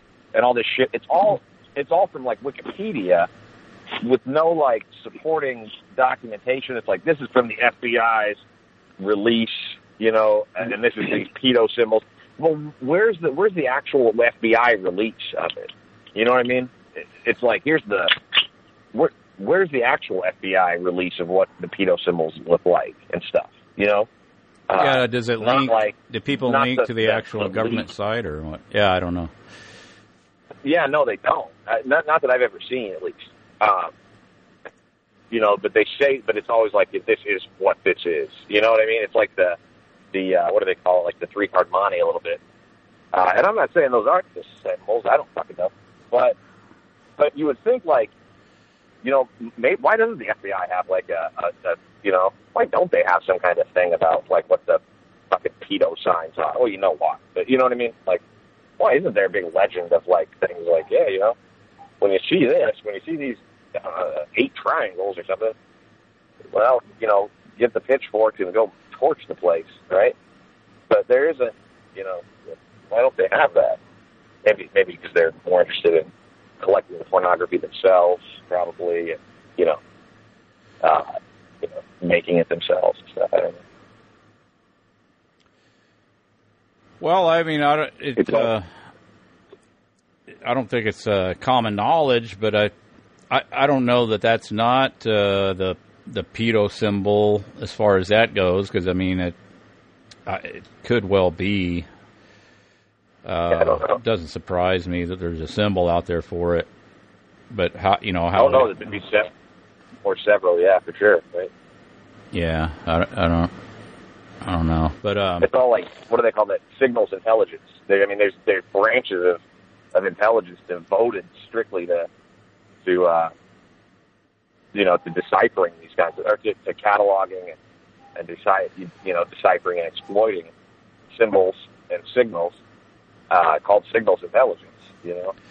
And it's Yeah, and you know, I'll put a link to the uh, FBI pedo symbols. Oh, it's there. Oh, it's on WikiLeaks. Is- it's a WikiLeaks. Is it on the. FBI dot? Yeah, but yeah, is there one that links it to the FBI's actual? Not that I mean, what does that really mean? But you know, but I, I just wondered if there. I've never seen it linked back actually to the FBI. Well, you got to look in the chat because it's right there. Okay. So there's there's hot dogs, there's hamburgers, and there's chicken fingers, Walnut and then dog. there's uh, and then there's beanie weenies, I believe. Beanie weenies, huh? I Something don't like think. that. there ought there ought to there ought to be. I don't think the uh, the big shots are into little- actually eating canned beanie weenies. Uh, Uh, but I, Well, of course they're not really eating beanie weenies, but it's it's a code. Well, yeah, that's what they say. But uh, one thing about all that is that um, it, it was like it was crafted to be so kind of vague and ambiguous and everything that um, it could.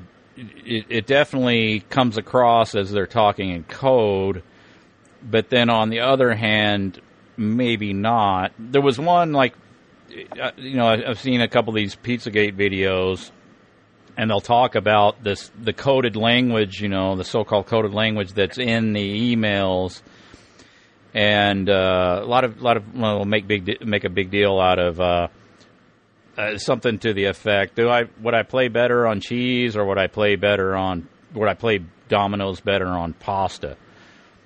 Well, it's like I mean, is it okay? Let's say you're trying to look at it with uh, somewhat objectively and think, well, are, you know, are they getting together for Dominoes? And then it's like, well, it, if I eat pasta or I eat cheese, will it make me a better Dom? It's kind of like a little haha joke or whatever. Could that be what just straightforward what they're? Tr- I, I guess it could. Why? I don't. I don't. I don't necessarily know why it couldn't. But then it's like you, you kind of have to have this confirmation bias set to where you're going to. But what I'm saying is that the whole thing is like it's been uh, carefully crafted like that, so that you could have anybody that would look into it with a bias towards not wanting to read anything into it could definitely look at it and say, "Well, there's nothing to see here." But then it's it's it's so carefully crafted in a way to where if you're inclined to think that oh this is pedo code, then definitely you can read something into it. But it was just hap- the the way that it came, yeah, the way that it the it came out with that, and it was like, well, yeah, it could be talking in code, but there's nothing that really there there's nothing in those that yeah, it doesn't really uh, come across so strongly as code as to make it anything definitive. It's more like it, it, it could or couldn't be. So it's like perfect. it's perfect uh, to set up the dialectic between the left wing and the right wing because it, it, when it came out initially too, and I pointed this out, is like, yeah, it came out in a partisan context, like the uh, it was done in uh, something something tied into the campaign and all of that. So like I've mentioned this before, anything can come out as long as it's framed within the left right paradigm, and then people can go at it, and then it can be. But I, I think it's all about social engineering and social truth. conditioning. Yeah, because I think That's you know truth, with You- the with the put it left, dialectic, right. That's totally. you need to go That's so right. You need to go further left if you're on the left. And then so they have this drama in the narrative that was put out there because that's what the elections are. They're they're they're dramatic narratives to socially engineer everybody. And then they you know they go into the the pedophile and then they have to jump onto the defense of the pedophile. And that's the way that's the way this was all positioned and then just enough was put it out so that right? there was nothing there to like convict anybody on, but still at the same time be highly suggestive of it, and the same time be crafted in such a way that it could be it could be um, it could be reworked and pre to whatever uh, anyone's inclinations are, or what what are what are they're predisposed to interpret it. It'll lend itself handily to an interpretation either way. You see what I mean? So it's perfect dialectic going on there. And WikiLeaks is CIA, and CIA is Hollywood, and it's the same bullcrap. And then politics is all theater. It's all it's all theatrics to get you to play into these narratives, and that's what it's there for. I you, I was uh, I was listening to uh, I don't know if you guys like L. Fletcher Prouty at all, but man, I I love uh, Fletcher Prouty, you know. And uh, I was listening to one of his interviews uh, today while I was at work. Uh, it was an older one that I heard before about from his book, The Secret Team. You ever read that book? Uh, it's I mean it's brilliant, but he he talks about how uh, you know he breaks down what what the CIA really is, you know, uh, and, and basically that it's you know just banking banking interests and and uh, you know deep state players in a club basically um, who get a out of control, way out of control. But he he talks about how the army intelligence, you know, he's very specific. This is in 1987, I think. He said, you know, he says that the army intelligence is so much. It, it, he said it's I forgot how he put it, but it's like he's like they they have intelligence and methods that the CIA doesn't even understand exist.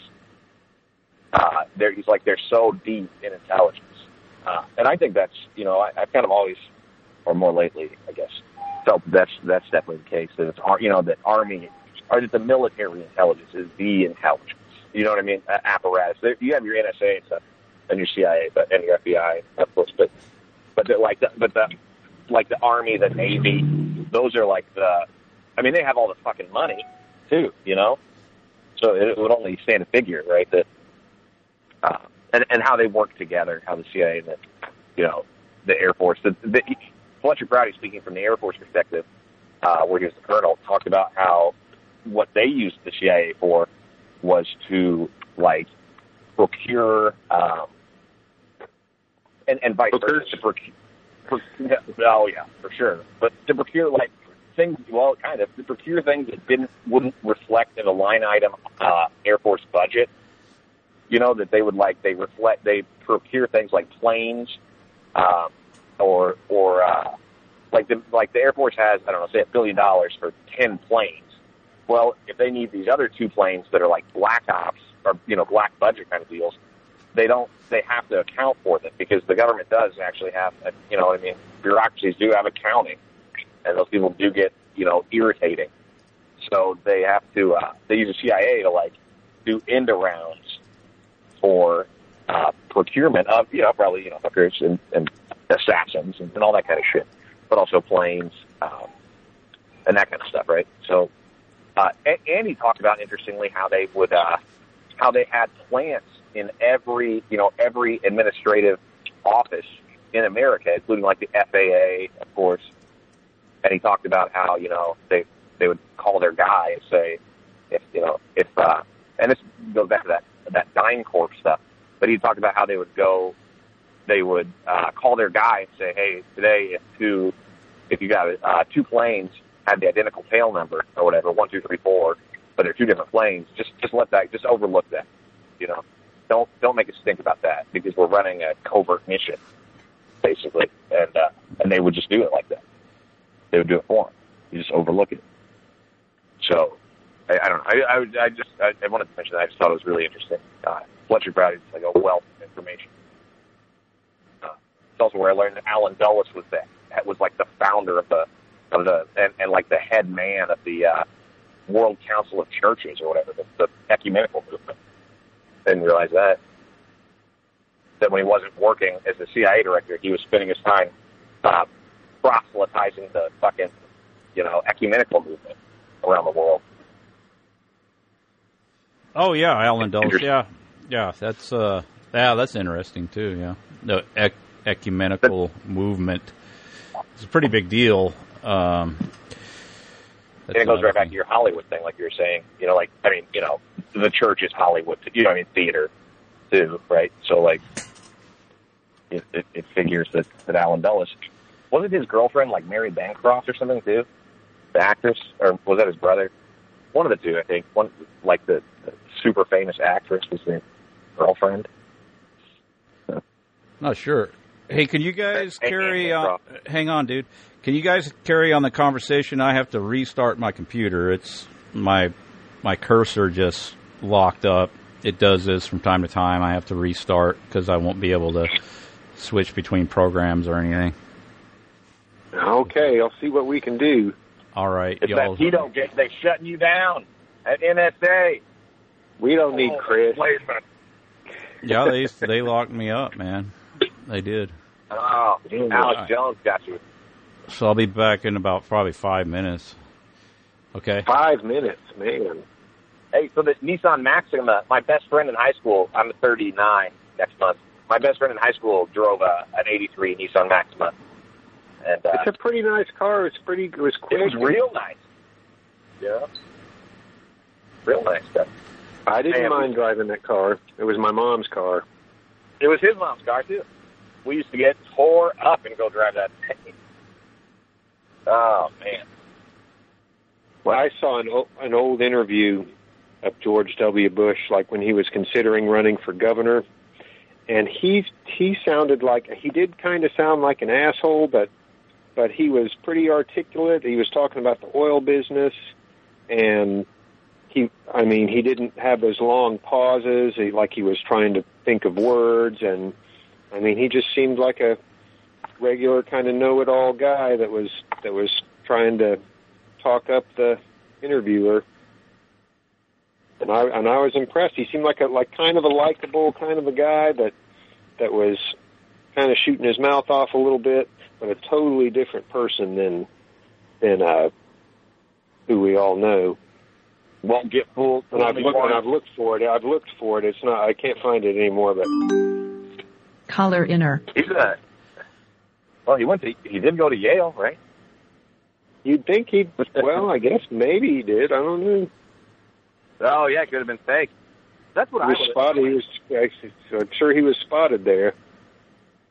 All right, fellas, I'm back now. Can you guys hear me? Him, they gave him some. They gave him some grades. Yeah, is there more? Who has more proof of, of attendance? Caller uh, inner. George W. Bush or Obama? Who has more? Who has more like college attendance? I don't know. That's it's a tough one. They right? have someone. Someone has to take roll, I guess. He's a constitutional Obama. scholar. Obama, and he was the fucking uh, the editor. Where did he go? Uh, Harvard or something, right? Where did he go to Harvard Law School? Yeah. Chi- Chicago undergrad and then Harvard Law Yeah. School. So he goes. He's got. Uh, he's the editor of the Law Review at Harvard or something. Not, not no one can find anything by him. Ever, you know. But uh, he must have been a slow time. Slow time. Slow time. Well, they, you're you're just a racist, is what it is. Hey, you guys hear me all right? Pictures of him with Check one, Yeah, two, oh, check yeah. one, two, check one, I two, you. check one, two, one, two, one, two. You guys hear me? yeah, yes, okay. All right. Good. Yeah, I was. Uh, I had to restart. I lost part of the recording, so I don't know what uh, how that's going to p- play out. But I'm back recording now. I'm talking about the recording that I upload later. I just Uh, dialed in right now. Did it? I didn't Uh, it. yeah. Thanks You for probably- holding it down the floor. I don't know how much of that. I don't know how much of that you'd want to keep anyway. So I Yeah, don't know. you- yeah. No, it sounded good. I mean, we got a couple of other callers though. I wonder if we got anything we could. uh any I think information, someone new wants- shit can come to light. someone wants to talk about Donald Trump really bad. I I heard. Who's that? Who's that guy? Uh, we got Central Colorado and uh, South Texas on the line.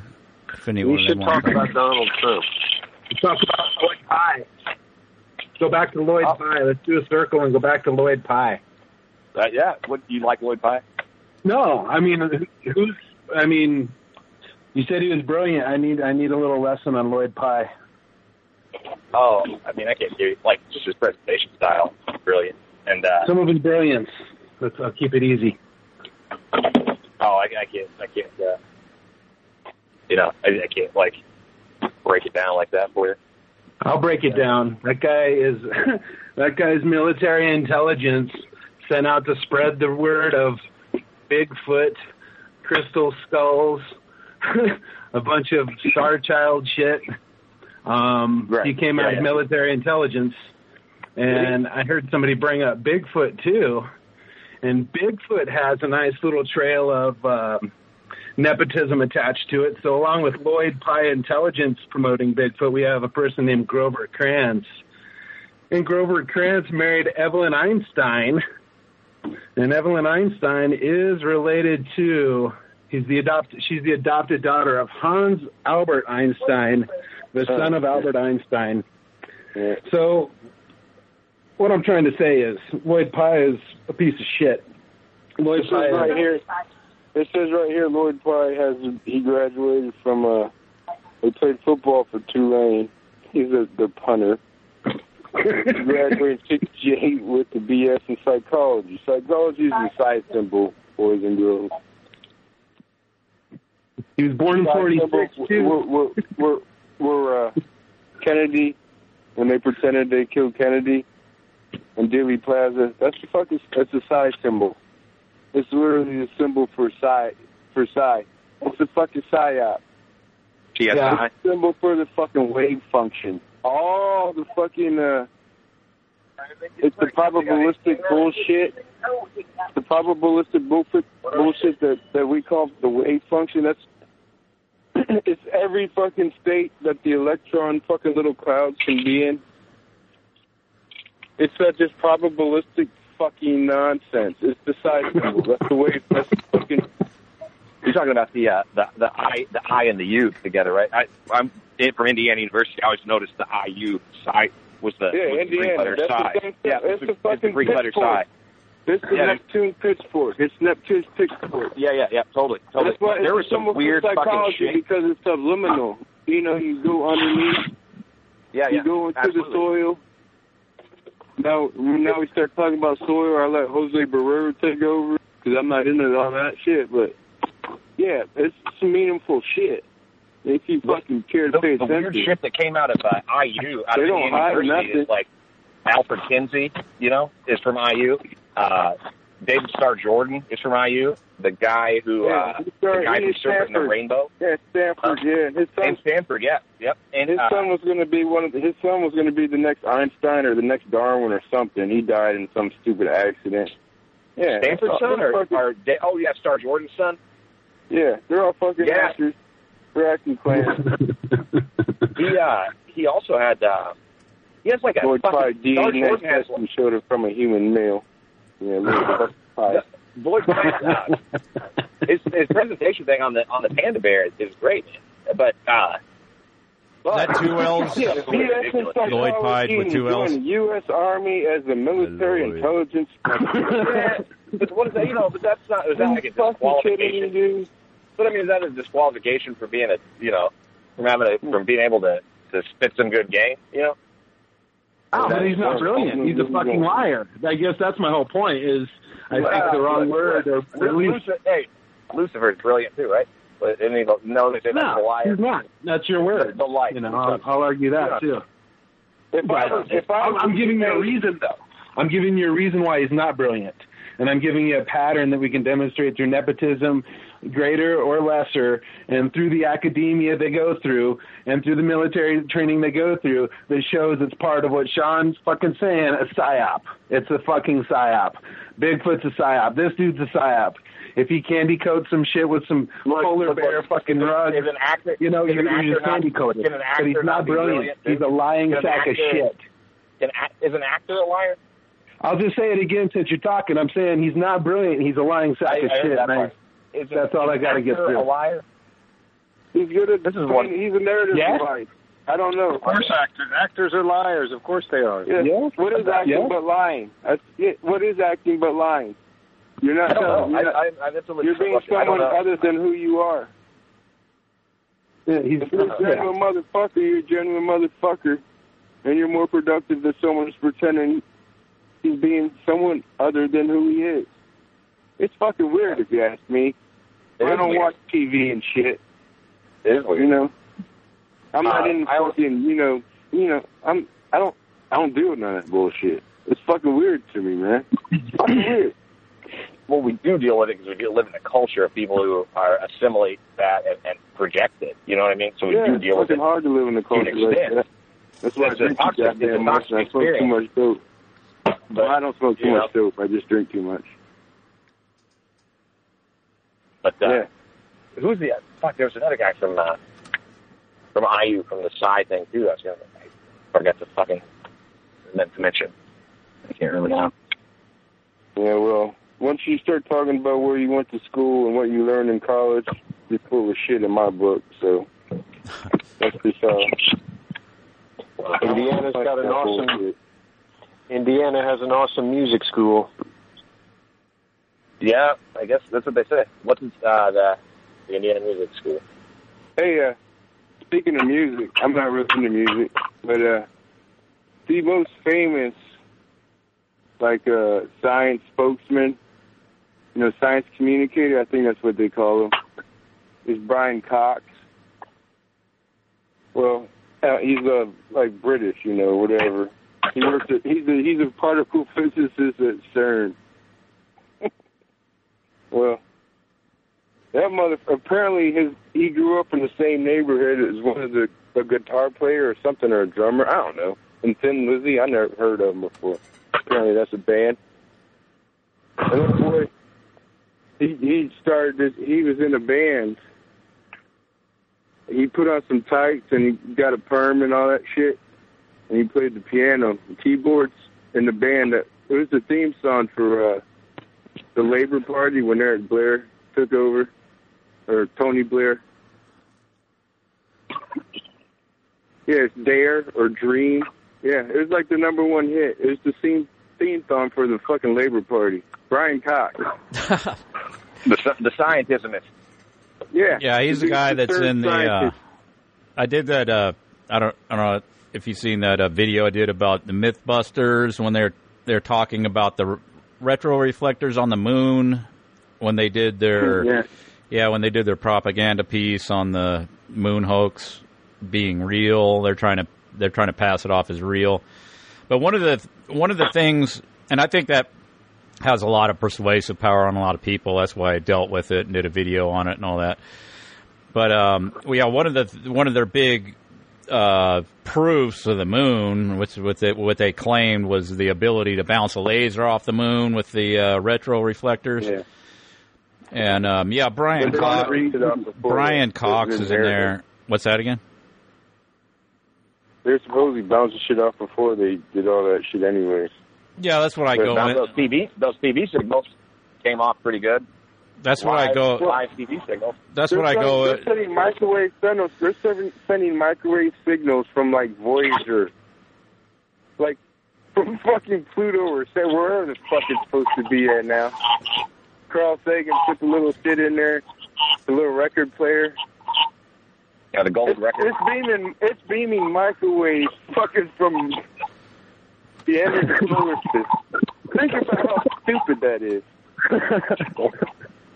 well, wouldn't it be? Think about that shit. Oh, yes, ridiculous. Well, Brian Cox is a guy that says if you don't believe in if you don't believe we went to the moon, then you're a moron. Yeah. Like if you if you watch if you watch how the propaganda works like that, that you got a guy with a British accent and he's i- i- and he goes on TV a lot and all that. And if you could get them to say that, that appeal to ridicule, that goes a long way in persuading people. It's just stuff like that. I think that's that's how this stuff gets perpetuated. Is you get you get somebody like that will go on and say, "Oh, you well, you're a moron if you don't believe it." You know, it's like Richard Dawkins. yeah, yeah. I mean, that's another example, but that's that's how this stuff gets. That's that's how this stuff stays, uh, you know, relevant. Because Stephen Hawking, right? I don't know if he ever called anybody a moron or not, but Why didn't he have a? You know, he doesn't have a British accent on his robo voice. You know, I, I don't know why not. He doesn't have a robo voice. I yeah, you think he's a puppet or whatever? He's made of wool socks. He is Isn't CERN the name of a band? It would be a good name. Be a good name for a band. CERN, bro. That guy CERN. Iron Butterfly, who played keyboards, at for or something for Iron Butterfly, the bass player. Wasn't he like a nuclear physicist that went missing? Like his family's never seen him or something. Like he got abducted. Uh, it, I don't know. It's like another one of these rock stories. But he was he was like a Bohemian Grove guy, and uh, fucking gone now. So Is he Brian a good Cox. bass player? Is he a good bass player? Oh, for Iron Yeah. Butt Butterfly? and it got a DeVito pretty rocket.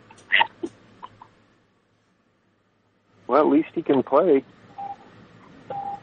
Maybe that might have been fake.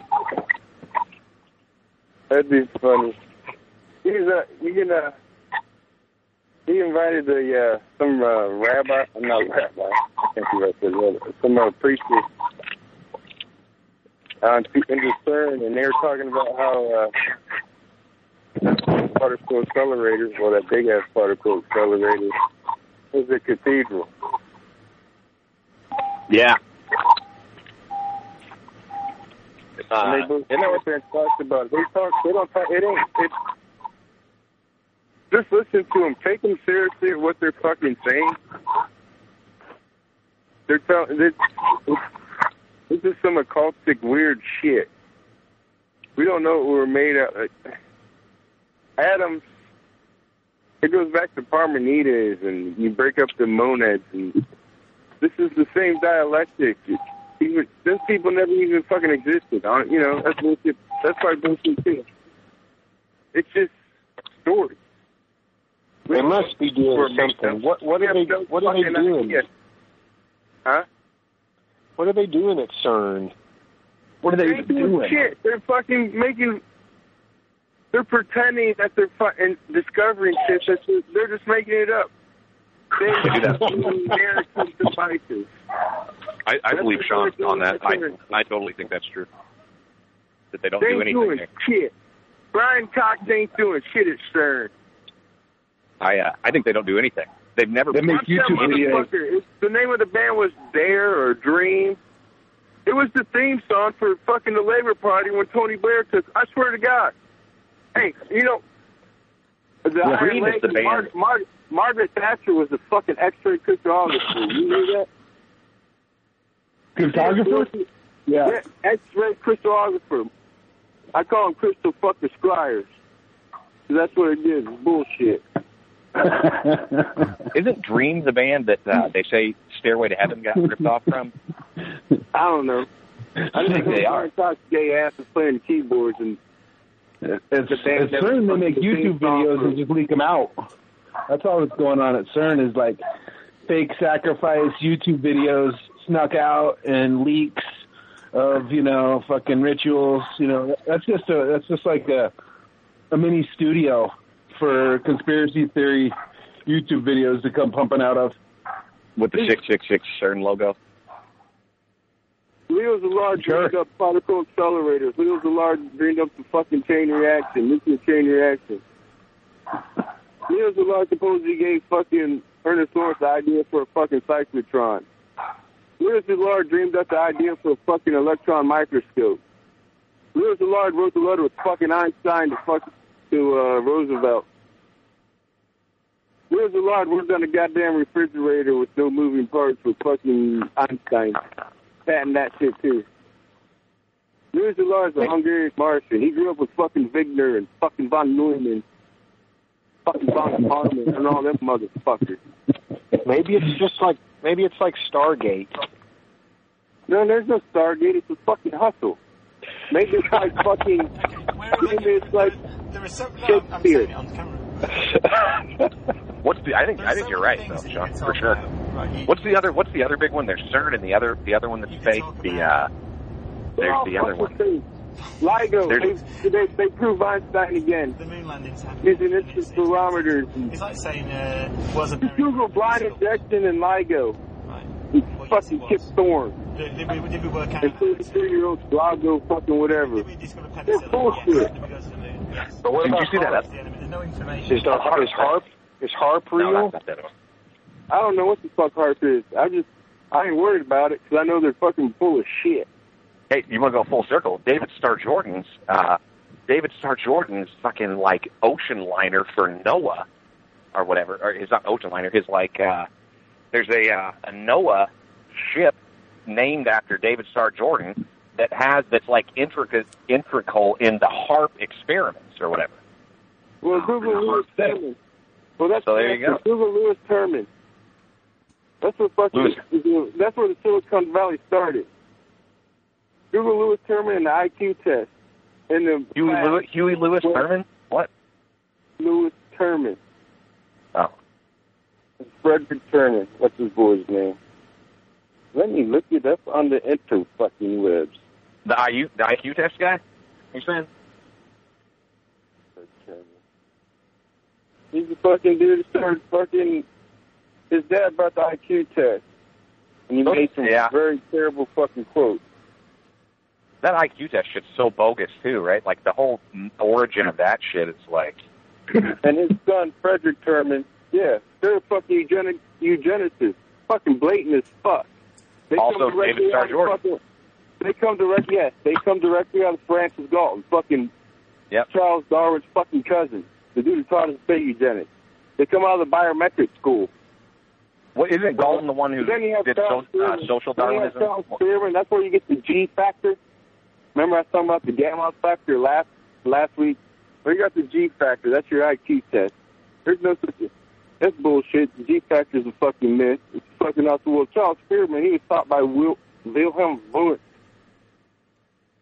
the dude who taught all of. Remember when I said psychology is the fucking psi fucking symbol? This is Oh, the yeah, of course. that. He started. He invented experimental experimental psychology. You know who else was over there when he went over there? Fucking the dude who started. The dude who started Skull and Bones. Oh, uh, the fucking founders. They went over. they were at uh, Leipzig. They were at Leipzig when fucking when old fucking Wilhelm Welt was there, and every fucking famous American psychologist who brought the psi symbol over here, the side fucking the side fucking op, who brought the OSS. That's all they are. They're the same fucking hustlers. The, the There's tri- a yeah, fucking you- reason. There's a fucking reason Nathan Hale has a statue in front of the fucking skull and bone in Yale. And there's the fucking. That's what it is. They're psyoping the fuck out of us. And they You know, don't yeah. hide it. They don't fucking hide it. It's a joke. Phi Beta, Phi Beta Kappa. The Kappa stands for fucking cybernetics. Where we get the word cybernetics. Epsilon, means the too. That's the or. That's the helmsman. That means to steer, to guide. That's where we got the word to govern. You got the fraternity Psi Epsilon too. That has Bonesman in it, and Ro- Rockefeller was in that. Psi Epsilon, Stacy Keach, Michael Bay. They don't hide it. They don't hide it. Peter Coors of Colorado, right here. Fucking look. Because especially smart motherfuckers, because their pride gets in the way. Who who were Neptune's Because they children? raised You their know, who- hand. They said, ooh, ooh, ooh. Listen to me, teacher. I'm smart. I'm valuable. Yeah, you're valuable as fuck.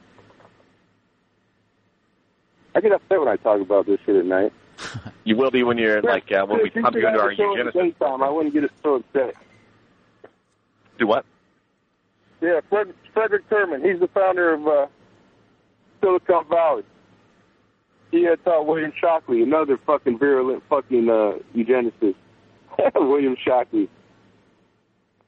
Ted Shockley. They weren't related to the blonde ghost? They weren't Ted fucking hippies. They came from biometric school. They came from fucking Darwin's fucking cousin.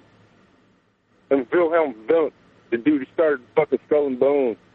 Well, he he he gave us the psi symbol basically. He invented experimental psychology. Wilhelm fucking Wundt.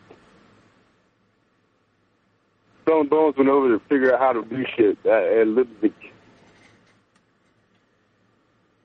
Who? It, and it was Daniel Coy Gilman, right? At Skull and Bones, and uh, and Russell. Yeah, yeah. You know And, who uh, Frederick Terman's advisor was? Doctoral advisor?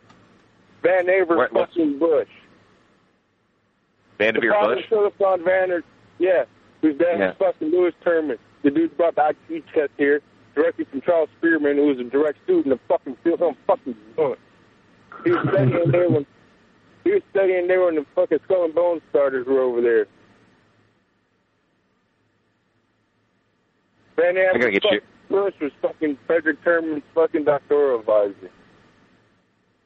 And that's directly from him. You go directly to William Shockley. Red River Bush started Raytheon. That means the light of the God.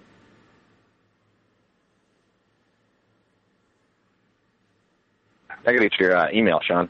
Or do you email, or do you only have like? You only have like the flip phone. Yeah, I got a I got a dumb phone.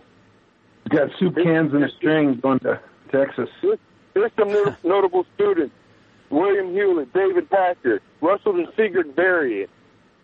Check out the Varians in the fucking their tubes. They're uh, Klystrons. I think they're are they Klystrons? Yeah, I think they are.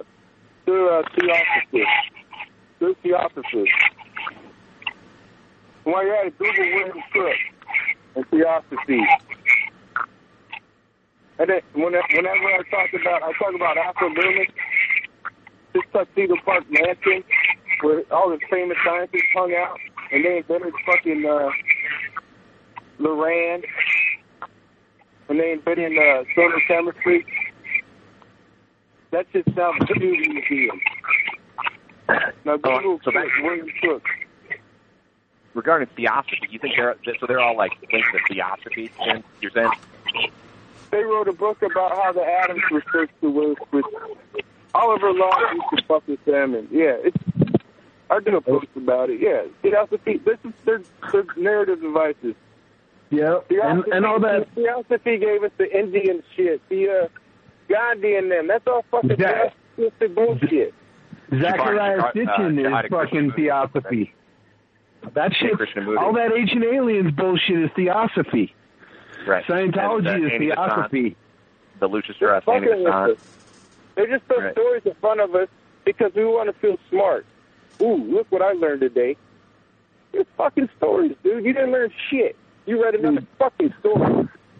Theosophy is huge in our current paradigm with all the fucking alien shit they pump out, with these weird religions like Scientology. All that shit is has strings connected to theosophy. Oh yeah. All of it. Well, you know how it's coming out. You know how it's coming out now with uh, the multiverse theory that you're hearing about a lot. Well, if you look into that stuff, that you could incorporate into that interdimensional beings communicating to people from other dimensions and all of that, and that's theosophy. So it's it's so now you're seeing the you know uh, in, in that respect uh, a merging of all of that with so-called modern science. And um, I was looking at that not too long ago, and it's all throughout pop culture now. References to uh, the the multiverse and all of that, and it's now being written into all the scripts of your uh, entertainment, all these uh, different shows, especially Big ones that deal with superheroes and shit like Family that. Family Guy. Big Bang. You watch Big Family Bang. Guy, yeah, I saw that. Look at they, they have grown up dudes dressed up like children, wearing cartoon shirts and shit, but they're smart guys. Yeah, yeah. They're smart guys. They get laid occasionally because they're really smart guys, but they just like they're children. Well, by the way, Bigfoot is in the multiverse, and uh, panda bears are in there. Only in this multiverse. Only in And, this uh, multiverse. uh, everything that Lloyd Pye says is right, but it's somewhere in the multiverse. It doesn't necessarily mean it's correct in this particular iteration of the, uh, you know, this Earth and this multiverse. Well, as a matter of fact, every need to open my anything, anybody, any statement that anybody makes anywhere is correct, uh, somewhere in the multiverse. I need to open my mind. I do admit. That's, that's just like your opinion, man. You Remember know? when I was talking about Frederick Terman? Well, uh, I said William Hewlett. We all know who that is. David Packard, Russell, and Sigurd Varian. I knew about them. They're from Halcyon, California, or whatever. They're the so great, weird theosophists. I didn't know Ber- Bernard M. Oliver. That's another notable student he had. So I clicked on him, hypertext it. Thanks for fucking CERN gave us this hypertext. Uh, no, that's actually Rene Bush gave us hypertext. CERN, uh, what's uh, that, uh, for, what's it, the dude who has three names?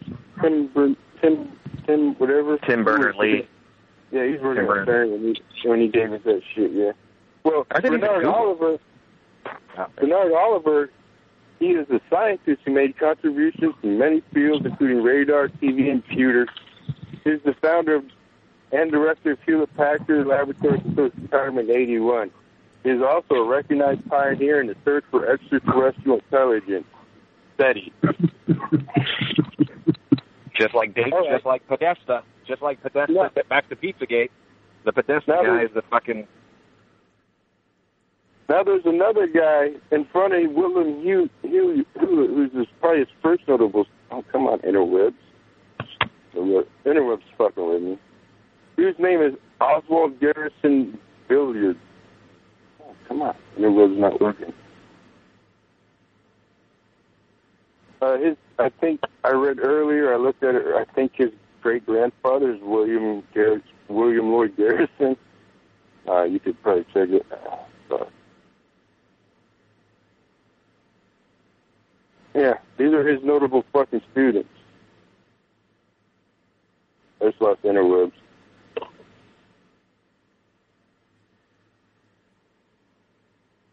Never mind. Oh, the Ashmolean Society. Y'all have heard of that, right?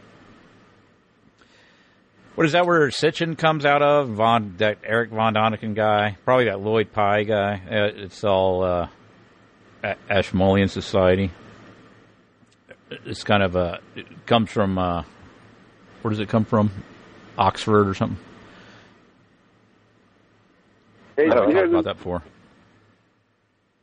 if you want a list of the greatest hustlers, scientific hustlers, there's a, you know, there's the Royal Society. You know, they have, you know, your uh, FRS or whatever, member, you know, whatever. They, the, the, the, the Catholic Church has a, one of those academic societies. The- It's the Pontifex, whatever.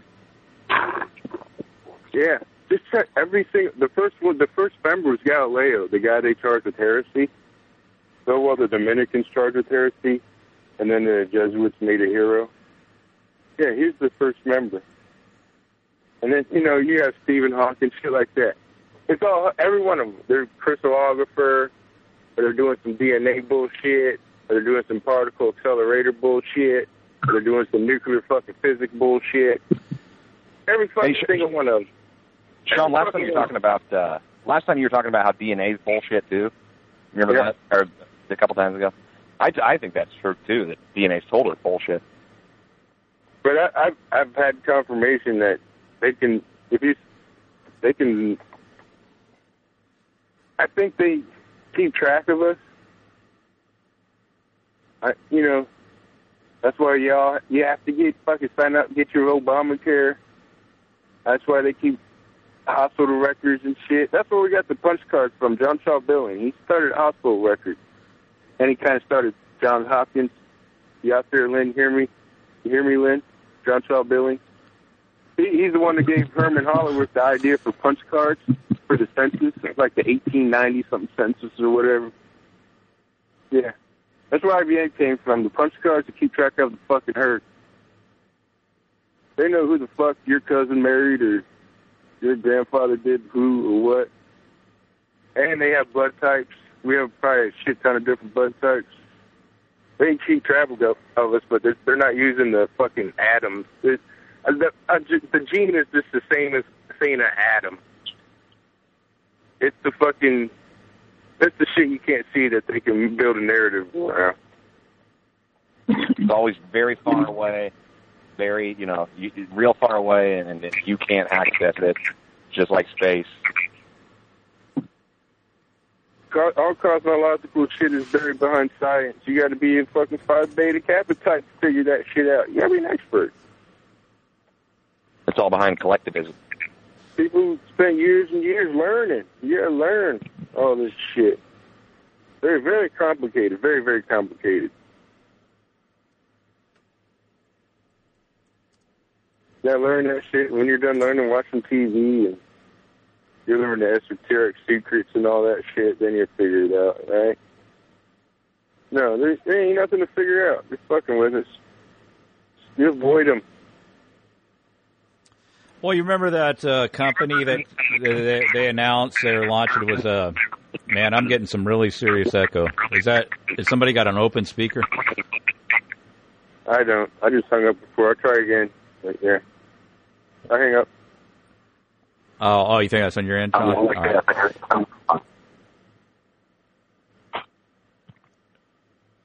Yeah, Google had. Yeah, that went away. Oh, I wonder what's going on on uh, Sean's connection there. Anyway, uh, yeah, they had that. Uh, well, Google announced that. And that was years ago, and they were going to have a new company, sort of an offshoot of Google, and it was, I think, the guy. What's his name? Uh, Sergey Brin. Uh, the, it was his wife. That she's a she's a um, a researcher into uh, DNA, and it was an offshoot company where they're going to have a, a way they said that they could uh, take your DNA and feed it into the computer, and it's going to tell you like what diseases you're prone to and all of that. And you pay a fee, and it's gonna and it can tell you like, oh yeah, you're gonna you gotta be prone to breast cancer, and you can um, go get your tits cut off if you're a woman, so you don't get breast cancer and all that shit. And Angela, remember that Al- Angelina Jolie was promoting it and stuff like that. Do you What- think that was it- real? It, well, it went away. Where did it go? That's what I was wondering about. She probably just it was just like an, a psyop to see how many people would cut their tits off to, just because they said she would. I, I, I don't, I don't know how, how that worked out. I, I don't think all chicks have their tits cut off yet, but Oh, yeah, Thank God, I've, but- I've seen like one cut off tip in my life, and it was my mom's when I was a kid. oh wow, It ain't pretty. It ain't pretty. you saw it happening as it occurred. No, no, no. I saw like the the the surgery scar after the fact. Oh, she had a of a tumor. or a mastectomy in the eighties. Yeah, she Oh. had a, a mastectomy in the eighties. Yeah, so it's uh, it's fairly common now. I mean, to get a mastectomy, Yeah, and uh, yeah, yeah. but I don't know what happened to that. It was like a a defunct or if it went underground or whatever the hell they did it. But I remember it was a big deal for a while. This was like uh, four or five years ago, something like that. Yeah. Wasn't there just that Theranos company in the last the last two years, like riddled with you know lawsuits and shit about their bogus DNA, uh, you know, misleading uh, claims and all this stuff. Some hotshot chick, I think, out of Stanford, like 22, I think out of Stanford, 22 years old or something, claimed to invent some kind of medical blood testing thing that was going to same kind of shit. You know, give store the DNA and tell tell all about it. I think You know, DNA is real, billions. but I think I think DNA is real, but it's so incredibly complex they can't freaking figure it out. They don't know what the hell is going on with it. That's that's my take junk, on it. Chris. That's that's what you know. That's what you don't understand. Is ninety percent of it's just junk, just junk. Well, yeah, that's what they initially claimed, but now it's like changing to where they're saying, "Oh, it does something," and I don't know. It's but like, what is it exactly? Who, who the Joe hell knows? Gamma, Joe Gamow taught us it's all code. The RNA Tie Club, it's for code. They can do it in the lab. They just use CRISPR. They do it on computers now. Well, yeah, they're saying they could uh, take they could take uh, digital information and store it on DNA. That's another claim that they've just recently come out with. Yeah. Well, that's the hustle. That's why. That's what Mendel was there for. To, you know, not quite computer. Not quite. It's not really. It's not binary. It's uh. He brought the. uh he- He made DNA. He made inheritance digital. Like math. He put math to it, and then they ran with it. They gamma. The same dude that he gave the math for the Big Bang. He gave the math for fucking DNA. You know. Wasn't the guy the, the big That's bang a guy who? Uh, I guess that's a coincidence, you know. He gave the math for what? What did you initially say? For the Big Bang, and he Oh, the gave Big the Bang, math yeah. for fucking for the, the genetic code. He he's the guy that came up with the concept of the genetic code. Joe Gamow. Joe Gamow. I thought it Yeah. was uh I thought it was Crick his and name- Watson and Crick. His name is George. They they visualized the image on Oh, the double helix. They discovered the so-called double helix, right? Well, yeah, they use what uh uh some they use some chick's picture and they got an insight, and then they build a model and they show they flew they show flashlights through the model onto the floor with a piece of. It's fucking bullshit. They use X-ray crystallography. they crystal scribe that shit. It's They- they F. the same- It's FBS. You know, you know, you know who, uh, bullshit. you know uh, who, uh, uh, Sagan's Sagan's uh, wife was. Uh, she's the the other one of those uh, evolutionists. Oh yeah. I, oh, Lynn Margulis. Yeah. You know who She's she left him absolutely for? full she left. Carl Sagan for a fucking X-ray crystallographer. Yeah. I mean, that's if you know how the hustle goes. And when I say Carl Crystal Sagan. Squire, I'm talking about Edward Kelly in uh, in uh, King Rudolph II's court, hanging out with fucking Kepler and fucking and Tycho, Tycho Brahe. Tycho Tycho- Brahe. Yeah, he, he had drunken fucking antelopes, man. He got a moose drunk and killed it. Just Google that fucking motherfucker, man. It's fucking ridiculous. There's all these science stories. They're all they always like They're trace back to this sick. kind of crazy shit. They're They're, always they're together, like they dug that the floor. motherfucker up like four or three, you know, four or five different times, dude. To see if he had a, what his nose was made out of. He had a fake nose. He got his nose shot off.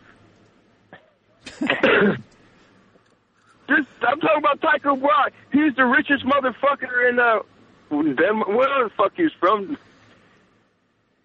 Is he the one that poisoned the other guy? That poisoned uh, his, his No, mentor or whatever? No, he, he didn't. No, he died. Well, they say he got poisoned, and Kepler killed him.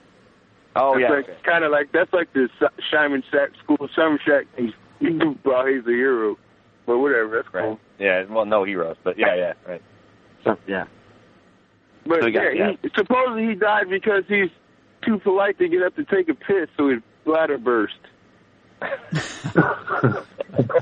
After I've almost moose to done death. That's the official wiki story or whatever. I think. Yeah, it's one. Of, yeah, It's fucking retarded. The uh, fucking Von Kármán's fucking uh, the dude who gave us Golem, the Golem. He was in fucking that court. He was in King Rudolph II's court. So you're saying like The Edison Habsburgs. that elephant fits right in, fits right in with all this other shit. That's Bohemia. It's Prague. It's Bohemia. Yeah. That's why it's called the Bohemian fucking Grove. All that madness came, yes, it came from Bohemia. The real Bohemia. Prague. No. Yep. Then the Bohemian, like New York scene, beatnik shit, all that stuff. Yeah, it's all Bohemian, Czech Republic, or Czech Republic shit. Killing moose. Well, hey, well, Vannevar Bush student, Frederick Terman, the dude who started Silicon Valley. Well, his fucking fam- best student is Oswald Garrison Villard. I got my interwebs back. He was born in fucking Dobbs Ferry New York. If you ever been to, yeah, that means he was fucking rich. To a distinguished family. He was the great grandson of William Lloyd Garrison, the famous abolitionist, and the grandson of Henry Villard, owner of the New York Evening Post and The Nation, who financed the work of Thomas Edison, another theo- theosophist. By coincidence, Villard Jr.'s academic advisor was Terman, whose advisor was Bush, whose advisor was Ken- Kennelly, who worked for Edison. His father was Oswald Garrison Villard, owner of Post and The Nation, a prominent pacifist and civil rights activist. They're probably skull and bones. That's all Yale in here. So he at Stanford, Villard used radar to study electrical disturbances in the up, upper atmosphere caused by meteor trails, nuclear explosions, and rocket launches. His most famous work may be his 1959 efforts in the over horizon radar, which worked by reflecting high frequency radar from the ionosphere. If you can reflect fucking radar, you can reflect fucking voice, whatever. Villard, in 1969 with Stanford University, Stanford starred Jordan, right?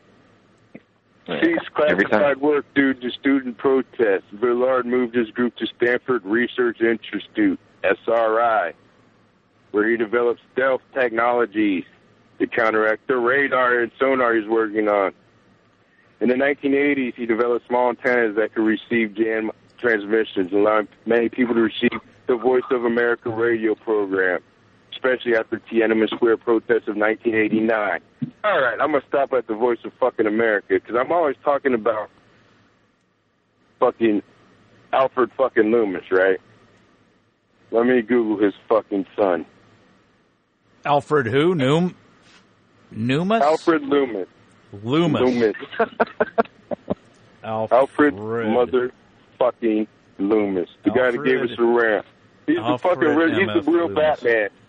He gave us he gave us the hustle behind fucking satellites, and he gave us the hustle for motherfucking nukes. Well, his uh, a butler was named guy. Alfred, right? And number one is always number two. His That's first interesting. cousin was Henry He was the fucking real Stimson. Batman. Fuck am I looking up? Did you see the Batman episode where they have they talk about how Batman's skull and bones and all that, or his dad was or something is? Yeah, they're it's literally they're making it. it- They're basing it on Alfred fucking Loomis. It's all Like, based look on him. motherfucker, man. Well, they're also He's the referred to society- themselves society as Cincinnati. knights. What's his son? I'm trying to find his son. The fuck is his pug ass son? You said the Society of Cincinnati? Yeah. That means he owns this place. The Loomises, the Loomises are like one of the first family of America's. No one ever hears of. Google the Loomis family. Well, says Alfred Lee Loomis was an American attorney, investment banker, philanthropist, scientist, physicist, inventor of the Loran long-range navigation system, and lifelong patron of scientific research. Wasn't Fargo Lewis the bank or uh, Wells Fargo? Wasn't that Loomis Fargo before it was Wells Fargo? Yes, well, there's Loomis. They fucking say that it's all the same family. Yeah. they own the armored cars and stuff too? Ezra, armored. Ezra, Ezra Pound's a fucking Loomis. He just he just didn't call himself by Loomis. His his fucking Henry. All right, here we go. Loomis was married to Ellen. Well, all right. First, I'm gonna I'll take you back to like the basic shit. You've heard of Hilton Head, right? You're in the East Coast, right? Aren't you? You're out there, right? Uh, Hilton Head Island. He bought that motherfucker with his brother-in-law, Landon K. Thorne. They set up the electrical grid. They started the. They put. Yeah, they fucking made a big ass trust that put the electrical grid together. Landon K. J, J, uh, Carrie. Carrie married fucking Ju, uh, Julius Stimson Thorne. The, the Stimson stands for fucking Henry Stimson. He was the Secretary of War for the during the Second World War. He was the real head of the Manhattan Project. And it just so happens his first cousin and his protege gives us fucking sonochemistry in Loran. Was Stimson the Navy, the head of the Navy or something too? Stimson was the Secretary of fucking War, and he was he was twice. I think he was during the First World War too. He was under Taft in uh, like 1911 to 1913. William Bonesman. Well, whatever you know. And I we, I bumped into Voice of America a second ago, and I forget where. But his son, his son Henry, was the head of the Corporation for Public Broadcasting. Oh. And and he had another son named Farnsworth. He was a physician and a professor at Brandeis. Farnsworth's grandson is Reed Hastings, co-founder of Netflix. Huh. Google Reed Hastings and his fucking family. Here in fucking Yeah, I wonder if they own the Hastings uh, chain. It's a regional chain here called Hastings, and it's uh, movies and books and crap. They just went under. I wonder if that's him. Okay. That would be interesting. I think It's on Netflix.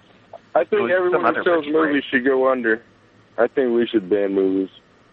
But then again, I don't believe in, you know, politics. What do they call them Yeah, in well- Brave New World? Feelies? Right. Van Feelies? There's, they're fucking with us so bad. You should. There's, yeah. They want us to watch all the movies we can. They're happy as fucking. More movies we watch, the happier they are. I'm More tired of movies- shit, man. The more movies we watch, the smarter we become. That's the sad truth about it. That's that's our mainstream. If you watch Uh, Blood Time movies. That's true. Education, That's true. yeah. If you watch Throw on an Oliver Stone flick if you want some history. You know, you want some fucking history. Throw on, you know, Snowden or JFK, and then you're gonna get, you know, the real mainstream media version, not the mainstream media's watered down obligation of reporting. You're gonna get some truth out of Oliver Stone there. Yeah, movies are probably pretty good for your teeth factor. He, he's a fucking Buddhist. Oliver Stone's a Buddhist, and that's theosophy and shit. His Is son's his a a Muslim? Shia Muslim. Yeah. Shia Muslim. Oh man. This boy's gonna straighten him out. Sean Stone's gonna straighten him out because he's gonna do a TV show with uh, Jay Dyer. He's gonna straighten this shit out. I knew it was coming. I knew, I knew it was coming. That the Oliver Stone's going to lead into the Jay Dyer. Yeah, Sean Stone's the real deal, dude. Oh yeah, B- BMF. dude, the dude's legit. He's vegetarian. I saw a picture of uh, I saw a picture of him on LinkedIn with like this like dude uh, I- M real M real Rockefeller or something. You know, like Yeah, Supreme Rockefeller? each other. You know, some some dude rocking it. Yeah, something like Supreme Rockefeller, yeah, we talked about him before. Supreme Rockefeller. Is that Jay Z? Wait, wait, is that a rapper? no, some other dude is a white guy. It's a What happened to him? What happened to Supreme Mm. Rockefeller? Rockefeller. to Supreme. You know, Chris, white guys can be rappers too.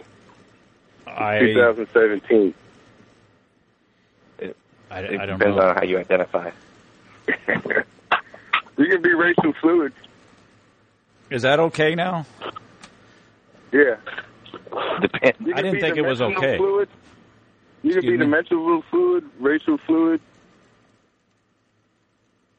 Yeah. Racially fluid. I don't know why you You be a white rapper. Well, I don't know how that would work, but I'm good at racial fluidity. Man, I'm getting a freaking something's going on. Uh, excuse me, never mind. Technical shit.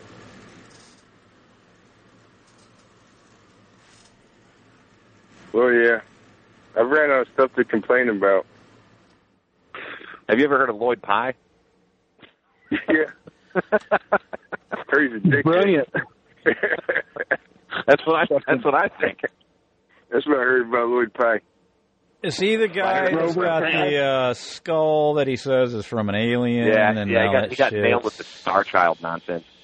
The yeah, Star Skull. Nonsense. Yeah. Yeah, yeah. He does the whole thing, dude. He does No, ancient aliens, Bigfoot, Star Child.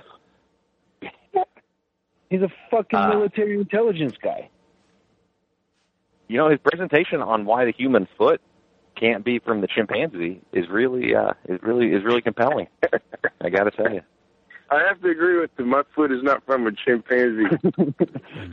Well, there, there you I can't grab Point- shit. I can't even point grab my shoes in the morning. I just base it on the fact that evolution theory is just complete horseshit. Maybe that's a, a way to approach it. I mean, Maybe you just don't understand it. You're not, oh, that's you what know, they say, but I can't get anybody that understands it to fucking to support it. So you just don't, under, what are you you gonna just do with don't that? understand population genetics, dude, and bacterial. Oh. phages. Is that about herd immunity too? Do you, do you know about herd immunity? Yeah, you hear gotta look important. up R.A. Fisher. He's a genius. He's really good at math and statistics. Really, really smart. He's a professor. He's a he's a Francis Galton professor at fucking UCL. UCL. Uh, and he wants to, you know, make sure you don't you don't have any children. Like Very, very, very, very smart man. He's figured out all the statistics that showed you that how Mendel fucking turned into Darwin, and that's why we got the neo-Darwinism. It's all fucking beautiful, man. It's all Have you ever read-. It's kind of like the wave function. Well, let me read you Speaking of this. racial fluidity. Let Have me you ever, oh, good.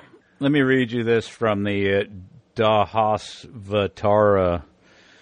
The uh, so he goes through eight phases. The first is the fish phase, and then it's the tortoise phase, and then it's the boar phase, and then he goes through the half man, half mo- lion, and then he goes to the dwarf, and he goes to the warrior with the axe. But it's all the steps. It's all the progression. Like starts out with the fish, and he goes and he develops into a man. That's all. That's all uh, ancient Hindu shit. And then Pythagoras goes over there and studies with the Brahmins and shit, and then he gets all that, brings it back to the Greeks, and then you can go look at where all the British aristocrats and shit were talking about that. Like hundred years before Darwin, they were ban- they were banning around these ideas about evolution, and that's where all that comes from. From this, from uh, ancient Well- Hindu shit. and that's His, his grandfather was, was Back to theosophy. his grandfather was pushing that shit at the Lunar Society. Erasmus, yeah. That natural selection nonsense came from fucking his grandfather. That hereditary mechanism. Well, yeah, he had he had it- he had that all laid out, but then he was And who, allegedly a uh, who he, just, he, just so happened to be Francis Galton's grandfather too. right.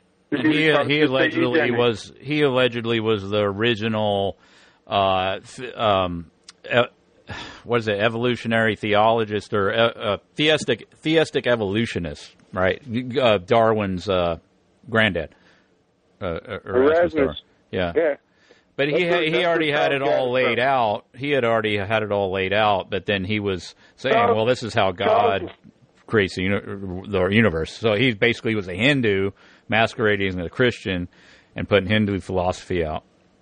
And then, uh, Charles and- took it. yeah. Charles, the narrative says Charles took a boat ride and wrote a fucking, you know, a journal. Yeah, and he And carefully studied. Boat ride he- in that journal explained his grandfather's theory. Sean, the man That's what it busted his ass scientifically studying finches, and then he had a eureka moment. Don't don't tell me he wasn't a hardworking naturalist and good scientist, Charles Darwin. How, how Have you ever read that account that of, fat uh, motherfucker? No, he was not hardworking. Actually, there's funny stories about him. If you, I listen to podcasts like on the BBC with Melvin Bragg and his hustling ass. I listen to him like just to hear the narrative, and they just tell stories about how Darwin was just sitting in his garden all retarded. Well, he was heavily nothing. inbred. I mean, he couldn't help would it. have funny stories about his stupid ass running around. He wouldn't do nothing. He just walk around his garden and look retarded. Yeah. He was so inbred. It- like his family, like half, like most of his kids died. He was so inbred. He was. I think he married his like first cousin and had a bunch of kids with her. And, cousin. I think Einstein married his first cousin. Yeah, well, lots of people used to marry their first cousin, especially in Europe. Hmm Yeah, it was Especially if you're hot. really common. Yeah. There's that account he wrote where he has sex with the uh, the black woman, and he like uh, he you know he records like his his feelings about after having sex with the black woman. That shit is priceless. I've never You read heard that, that? but it sounds like what they do. They're weird as Oh yeah. Darwin, Darwin wrote it. He's like uh, the the the creature was much you know quite human. it's like it was just like having sex with a human woman, you know. Is it is that any weirder than saying I flew to the moon on a fucking spaceship? Well, I think he People probably really did have sex with the the woman. You know. I no, think I'm just the- saying, writing that down and fucking, you know, I can believe that can happen because they actually write down stories and say they flew to the moon, and we all believe it. Well, that was on television, Sean. That you know it's true because it was on TV. Everyone saw it on TV. Yeah. So you know. I've seen it. Yeah, I've seen it too. On TV. It looked weird on TV, but that's still doesn't What about how they say? Everyone says we went to the moon. You know that's so weird. We went to the moon. Bitch, I ain't go nowhere. You know, I ain't go no moon. Well, Like, I just had uh, people like will comment on the nuke video and it says, "What? How, how do you think we blew up Hiroshima and Nagasaki? You fucking moron!" It's like I don't know, dude. I wasn't with you when you blew up Hiroshima and Nagasaki. yeah, it's always the we. How you think we killed all them people?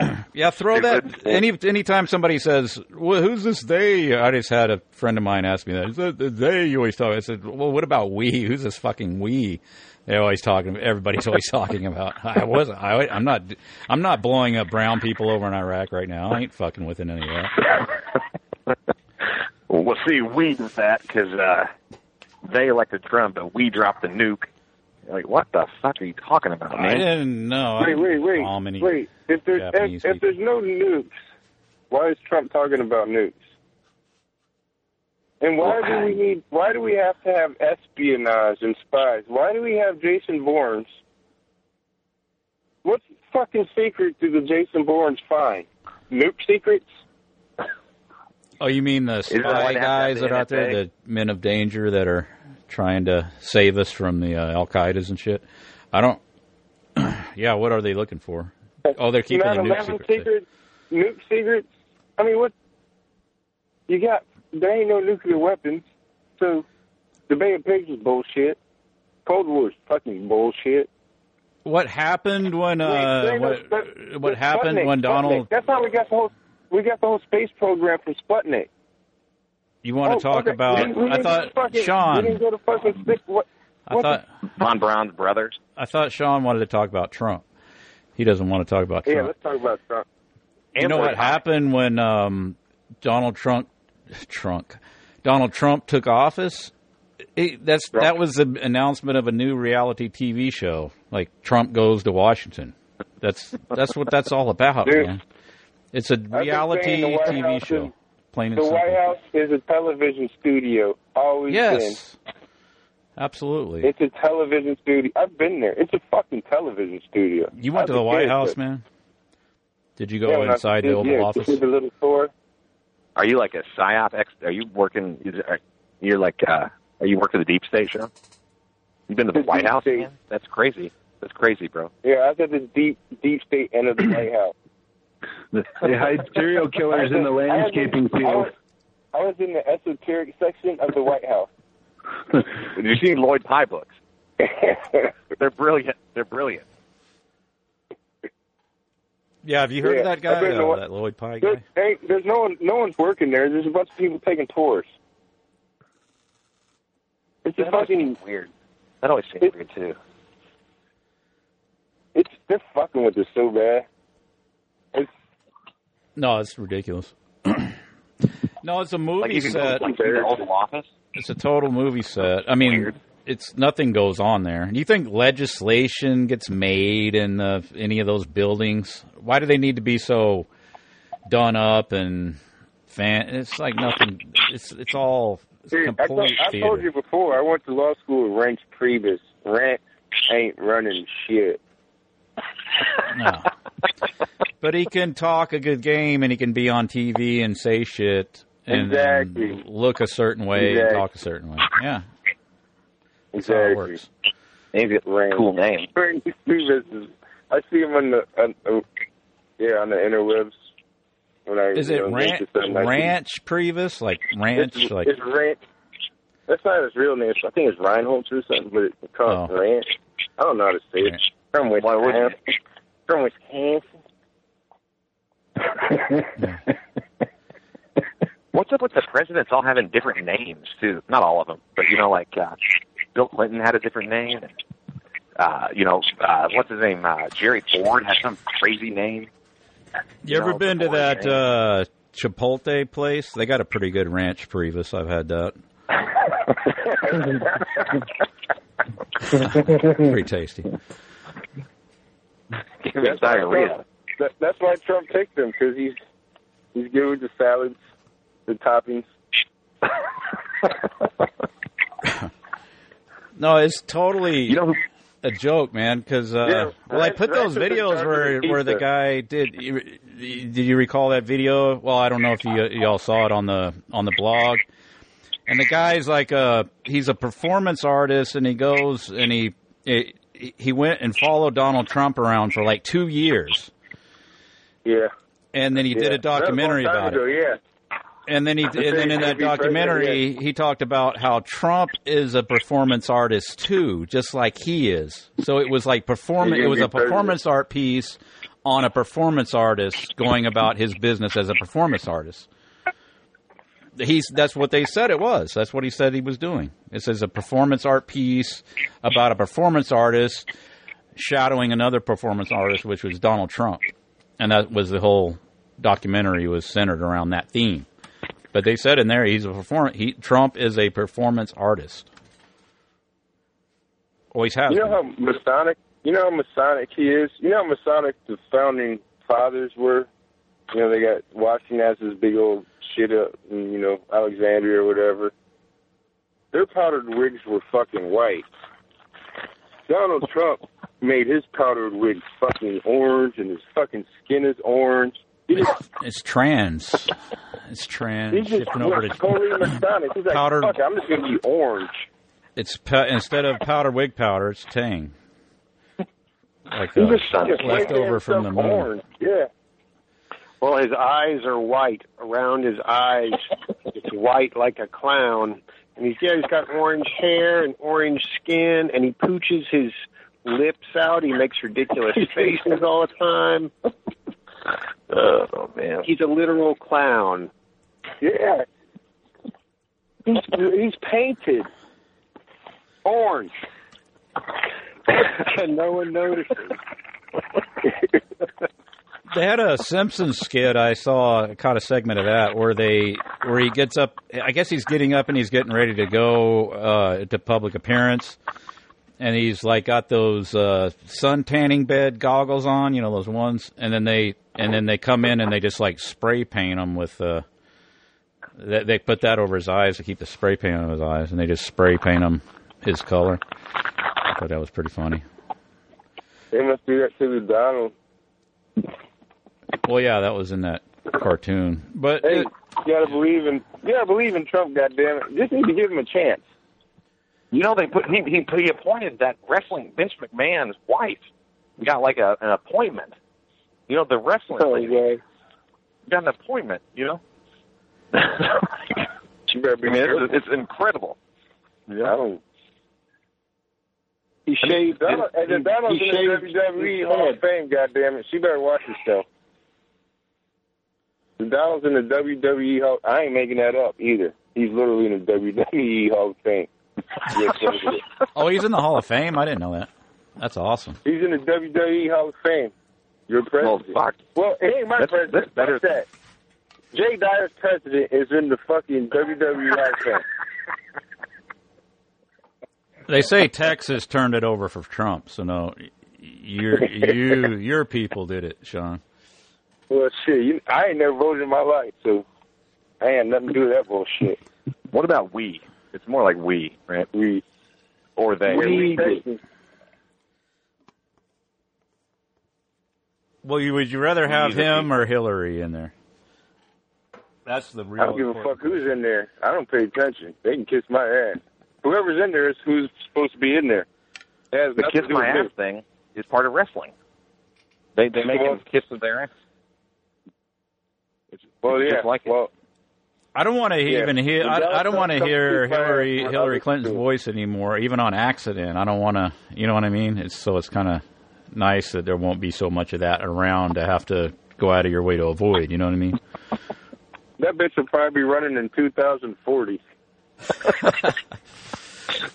Are they going to give her the life You know, extension now- like Kissinger has? Because she'll be around a long damn time if that's the case. Yeah. Right, now in her, my be, uh, her be her fucking foreign advisor or whatever, Secretary of State. Her be 158. Should be 97. right, right now on the uh, internet bookies that I visit, um, Oprah Winfrey is a, a bigger favorite to win next uh, presidential election than um, who was the Jewish guy that ran? Bernie. Oh. Bernie has a worse has worse odds than Oprah Winfrey for the next election on the Holy internet shit. bookies. Oh my god! Joe Lieberman. That's a tell. Are you Those guys, those guys are onto trends, analyzing those bets. Well, Hulk Hogan said he he was like talking about it, so I I don't why the hell not? Just go ahead and bring the bring Hulk Hogan It's right a in. TV show. It's a TV show, and Trump Trump's good at this shit. You're right. I'd rather have Trump. He makes I'd rather have Oprah. He makes funny faces, and I was tired of Hillary Clinton. Is the Iron Sheik eligible to run for president, or, or is, is that not okay? No, he's a foreigner, dude. You can't have him run for Oh. president. I don't think. Vice? Can he be vice president? I, I can't believe Hogan- Macho Hogan Man and Heat. Hulk Hogan haven't been arrested for taking down the Twin Towers. Yeah, Iron they- Sheik video. went to They said they were going to do it, and they did it. Yeah. Motherfuckers. Running around in their goddamn pajamas, blowing up buildings.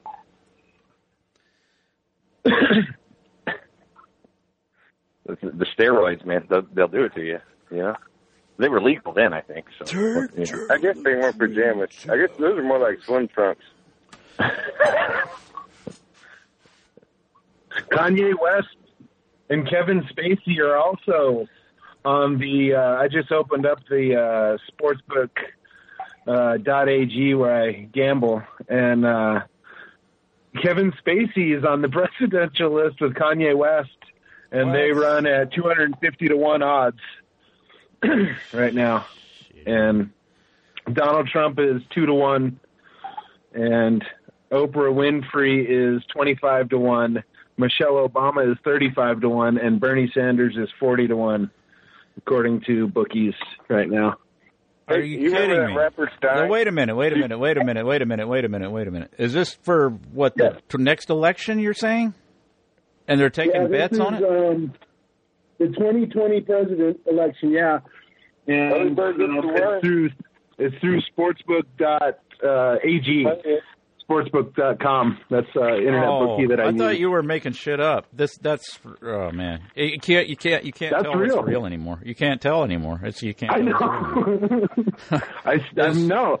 And yeah, if you go to the bottom, Kevin Spacey is 250 to 1 odds, and Kanye West is 250 to 1 odds. George Clooney is 150 to 1 odds. Holy shit! And then it, Sarah Palin is 100 to 1 odds. But Is, again, uh, the uh, and Jeb Bush is in there at 100 to 1 odds too. Is Doctor Phil gonna run? they don't they don't have him they don't have any trends pegged on the on the internet site yet, so he's not listed of the top however many they have. Kevin Spacey, Spacey and Kanye West are at the bottom at 250 to 1 and Donald Trump's the favorite 2 to 1. So you can go to Vegas and get a bookie Warren. right now and put a bet on one of these candidates, or is that what you're saying? It's in the it's in the sports. Yeah.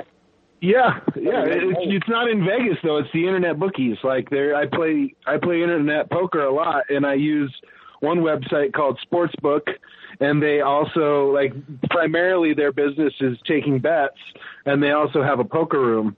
Are you So you can go to the. You're trying. Here, I'll what send you're you the doing. link. You're trying to convince me the multiverse is real, and I I freaking slipped. Into, I slipped. Here, I'm gonna of- I'm gonna email you the link right now. Okay, I'll put it in the chat. I, I guess I could. I'll just throw it in the chat. Sorry. Actually, I'll send it to both of you guys. Oh, the way- uh, you email it or whatever. Yeah, I didn't know if you were at the chat or not. Yeah. But yeah, it's uh, it's real. Yeah. All right, uh, I shipped it off to you, and I'll post it in the chat right now too. So, what are you guys gonna? That's the next question: is who who are you gonna bet on? I, I always go with the dog, so I'm taking I'm taking fucking Kanye. Kanye. That's a pretty. I think that's pretty good. I'm gonna go. I'm gonna go with the rap angle, but I'm gonna go with Shyne because he's from a beautiful family, Who? and he's a Jew, and he lives in Israel. Shyne. Always bet on He's the a rapper with the. He's a rapper with the. Puff Daddy and them. He was in the. He got a. They put supposedly he went to jail because he shut up a club when with Jay, Jennifer Lopez and Puff Daddy. His dad is the current prime minister of fucking Belize. His uncle, his mom's fucking brother was the other fucking prime minister the other time. Wow. that that reminds me. He changed his name to Moses Michael Levy. He's born Jamal Michael Barrow. yeah, Shyne. He played had that rap song. It's a with Barrington Levy. Yeah, it's a famous that's rap. Snow. No, that's fucking Shyne. That that reminds me of uh uh Tom Morello's great granduncle is Yeah, is the first uh, guy. Yeah. yeah Kenyatta. Uh, I, I can't remember his name. Zomo Kenyatta or Jomo Kenyatta. And that dude is the first uh democratically elected president and the father of Kenya. And he's all over the money. And that that dude's great grand nephew is uh raging against the machine communist band. And Well, Jomo Kenyatta school. went to fucking school at London School of Economics and Communist Toiler School and the Quaker school. Yeah, his his uncle's name was Finnegan. It'd be, I heard his. You know, uh, He went to Maynard from Uh, Tool. uh, he went to West Point, his- right? He was like a West Bob- Point grad and Army. Yeah. Bob Marley's dad was Jewish. Uh, one of Bob Marley's sons, one of them, uh, what's his name? Uh, he lives in Israel. He's Jewish. Uh, I want to bring I this think up. Rastafarian's Jewish. I want to bring this up before I forget. Uh, yeah, Jim sent me uh, a link to this guy. Uh, he, he's like a Darwinist, and he's kind of a pop, one of those kind of an atheist populist, you know, out there popularizing atheism. Daniel Dennett. He's got an interesting uh, background. He was born in Boston, Massachusetts, son of Ruth Marjorie and Daniel Clement Dennett Jr. Dennett was spent part of his childhood in Lebanon, Lebanon where during World War II his father was a covert counterintelligence agent with the Office of Strategic, Services, posing as a cultural attaché to the American Embassy in Beirut. posing. So there you go. Yeah, then you start looking into these um, these uh, people. These like uh, pop scientism popularizers. And, they, and they all have. Sam Harris's mother wor- wrote all those sitcoms. You talked about that before, didn't you, Sean? Sam Harris's mother was uh, she she wrote like shit tons of sitcoms. Like there was an old sitcom soap. She she was a writer on that. She was uh, Sure, um, that. Yeah. yeah she was I uh, can't even. yeah Sam Harris's Yeah, I mother can't was uh. I can't stomach that fucking guy. I'm googling him right now. yeah check out his mother. So bad, Billy. Sorry. No, go ahead. You know that that Dan Carlin guy from that that uh, Hardcore History show. You ever listen to that show? I don't know if you ever heard that shit, but his family's like uh, fucking deep in Hollywood too. Oddly enough, not not that he's you know on the same caliber, but something just sparked my mind. He, his parents wrote one of his parents wrote for like a sitcom, and uh, I don't know. Joe Kennedy's dad, I mean, the, JFK's dad made his first fortune in the movie business. He started RKO. RKO, right? Yeah. Just fucking wrap your mind around that. JFK's dad started RKO. Bobby got killed in fucking La La Land. Ronald Reagan discovered announced. Marilyn Monroe, photographer, right? Was the first photographer to to capture Marilyn Monroe, uh, allegedly. Ronald Reagan. you know? Story time. Yeah. What was that again? I got Ronald, Ronald Reagan, Reagan. photo, was the first to photograph Marilyn Monroe. Is what you're saying? Ronald Reagan, Ronald the Reagan president. was a photographer. Yeah, was a photographer when he was in the army or some shit like that, and uh, and he went to tour a munitions factory or something, and uh, Marilyn Monroe was working there. You know, Norma Jean or whatever. Yeah, and he he was the first one to like uh, Norman to, to photograph her and like made her, you know, get got her push or whatever. Oh, really? I didn't know that. Yeah. Oh, and she was like Ron- totally some kind of like MK Ultra, M, you know what I mean? Some kind of like MK Ultra sounding like backstory where she was like in and out of foster home, married at 15 and, you know, all this crazy shit. But, yeah. The Gipper, the Gipper got her. Yeah, Gipper got her.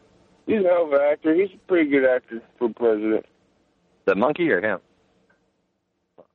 Well, he gave some good speeches. I thought. I thought. I thought uh, Reagan gave some pretty good, good heart tugging speeches. I know Sean probably like gets a tear in his eye when he hears some of Reagan's old talks and stuff. Don't you, Sean? Oh yeah. I I get mean, moved. he- living in Texas, I mean, it's kind of mandatory. I get moved. My stomach hurts a little bit.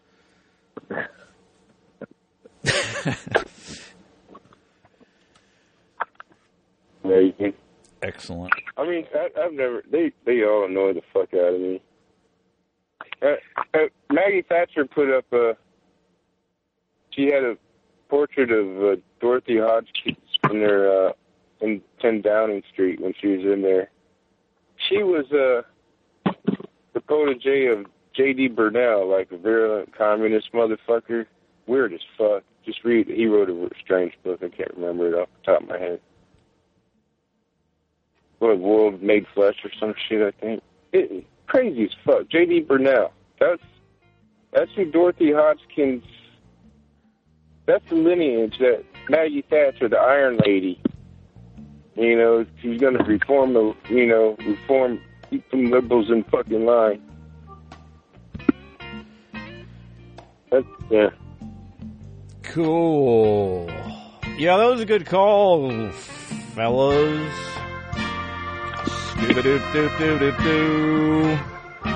What did we learn, gentlemen?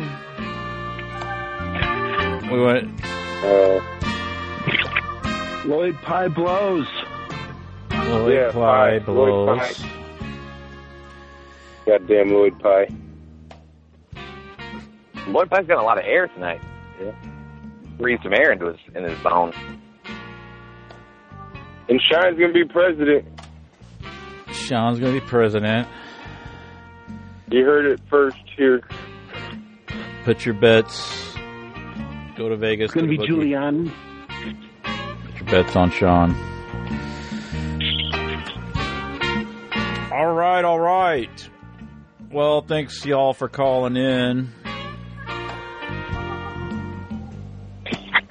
Brian or Doctor Clus- Fuster Cluck. Thank you, sir.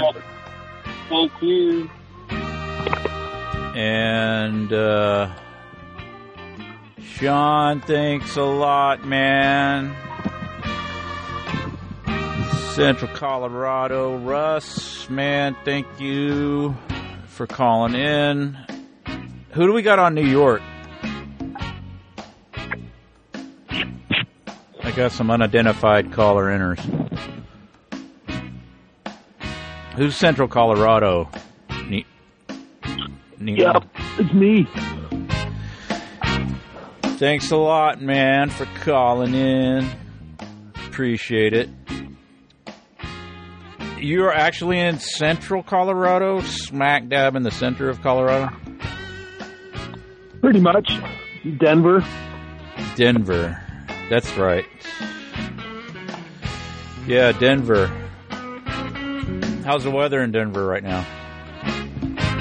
It's a little overcast, probably about 41 degrees. Do you have a traffic report? No, I'm outside, and I'm Oh, using my five sense reality. That's always good to do.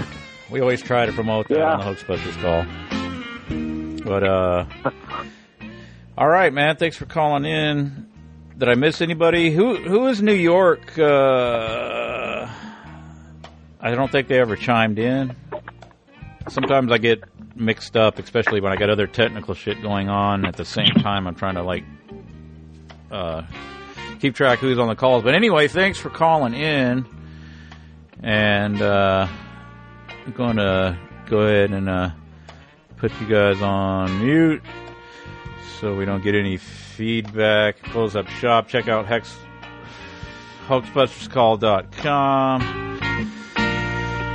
Do do do do do do do. Yeah, that was a pretty good call. In spite of the technical foibles. Um,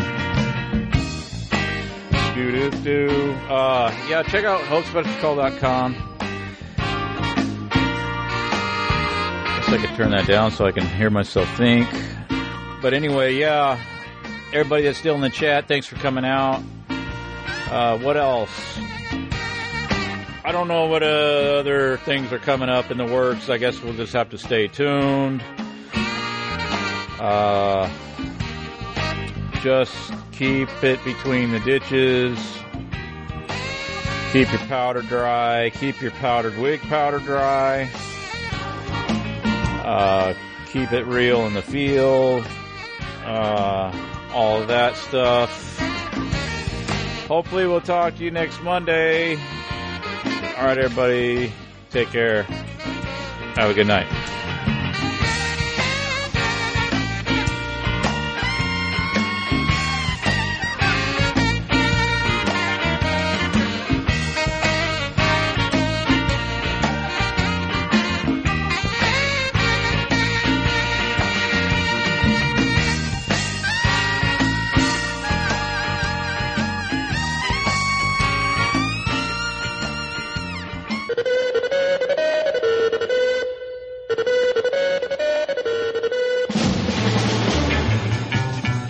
For listening to the Hoaxbusters Call. You can subscribe to the podcast at hoaxbusterscall.com. You can support the Hoaxbusters Call by rating it on iTunes, sharing it on social media, fire off a donation at hoaxbusterscall.com.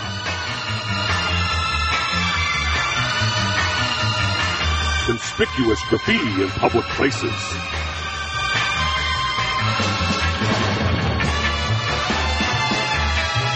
Hoaxbusters Call.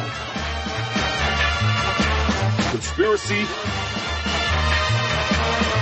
just theory.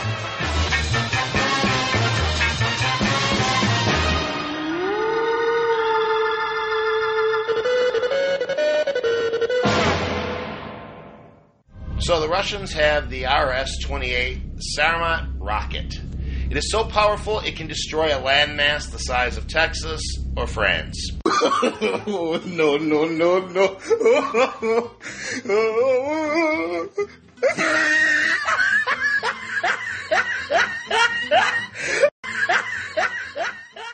It's a really way, good way to describe it. Uh, you know, there's one aspect, the uh, the part of being outside that uh, is really similar to being in the NBL, the uh, training facility, the neutral buoyancy lab, the big swimming pool we have at uh, Johnson Space Center down in Houston.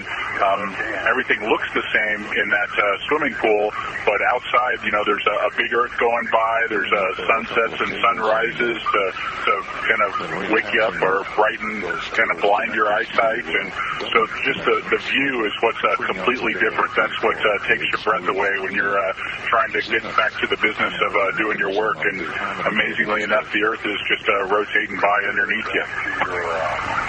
And, uh, you know, we talk about spacewalks, but it's a bit of a misnomer. It's more like uh, space floating. You're really not out there walking. And I guess uh, the best analogy I can uh, tell everybody is if you could imagine yourself scuba diving in a suit of armor, that's about what spacewalking is like.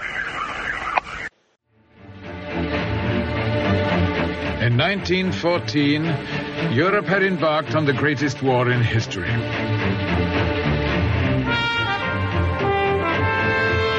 While America stayed neutral, Hollywood discovered the power of film as propaganda.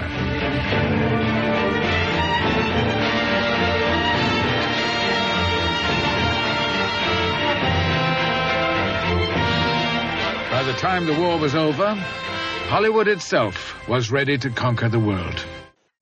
Uh, did the uh, did the northern uh, first people start licking bones and rocks? No, we we discovered that. You know, the science as it figures out, going, hey, this is porous material. If I lick porous material, it's going to stick to my tongue. Holy fuck, that's a fossil. Waiting on a tax return? Hopefully, it ends up in your hands. Fraudulent tax returns due to identity theft increased by 30% in 2023. If you're in a bind this tax season, LifeLock can help. Our U.S.-based restoration specialists are experts dedicated to helping solve your identity theft issues. And all LifeLock plans are backed by the Million Dollar Protection Package. So we'll reimburse you up to the limits of your plan if you lose money due to identity theft. Help protect your information this tax season with LifeLock. Save up to 25% your first year at LifeLock.com slash aware.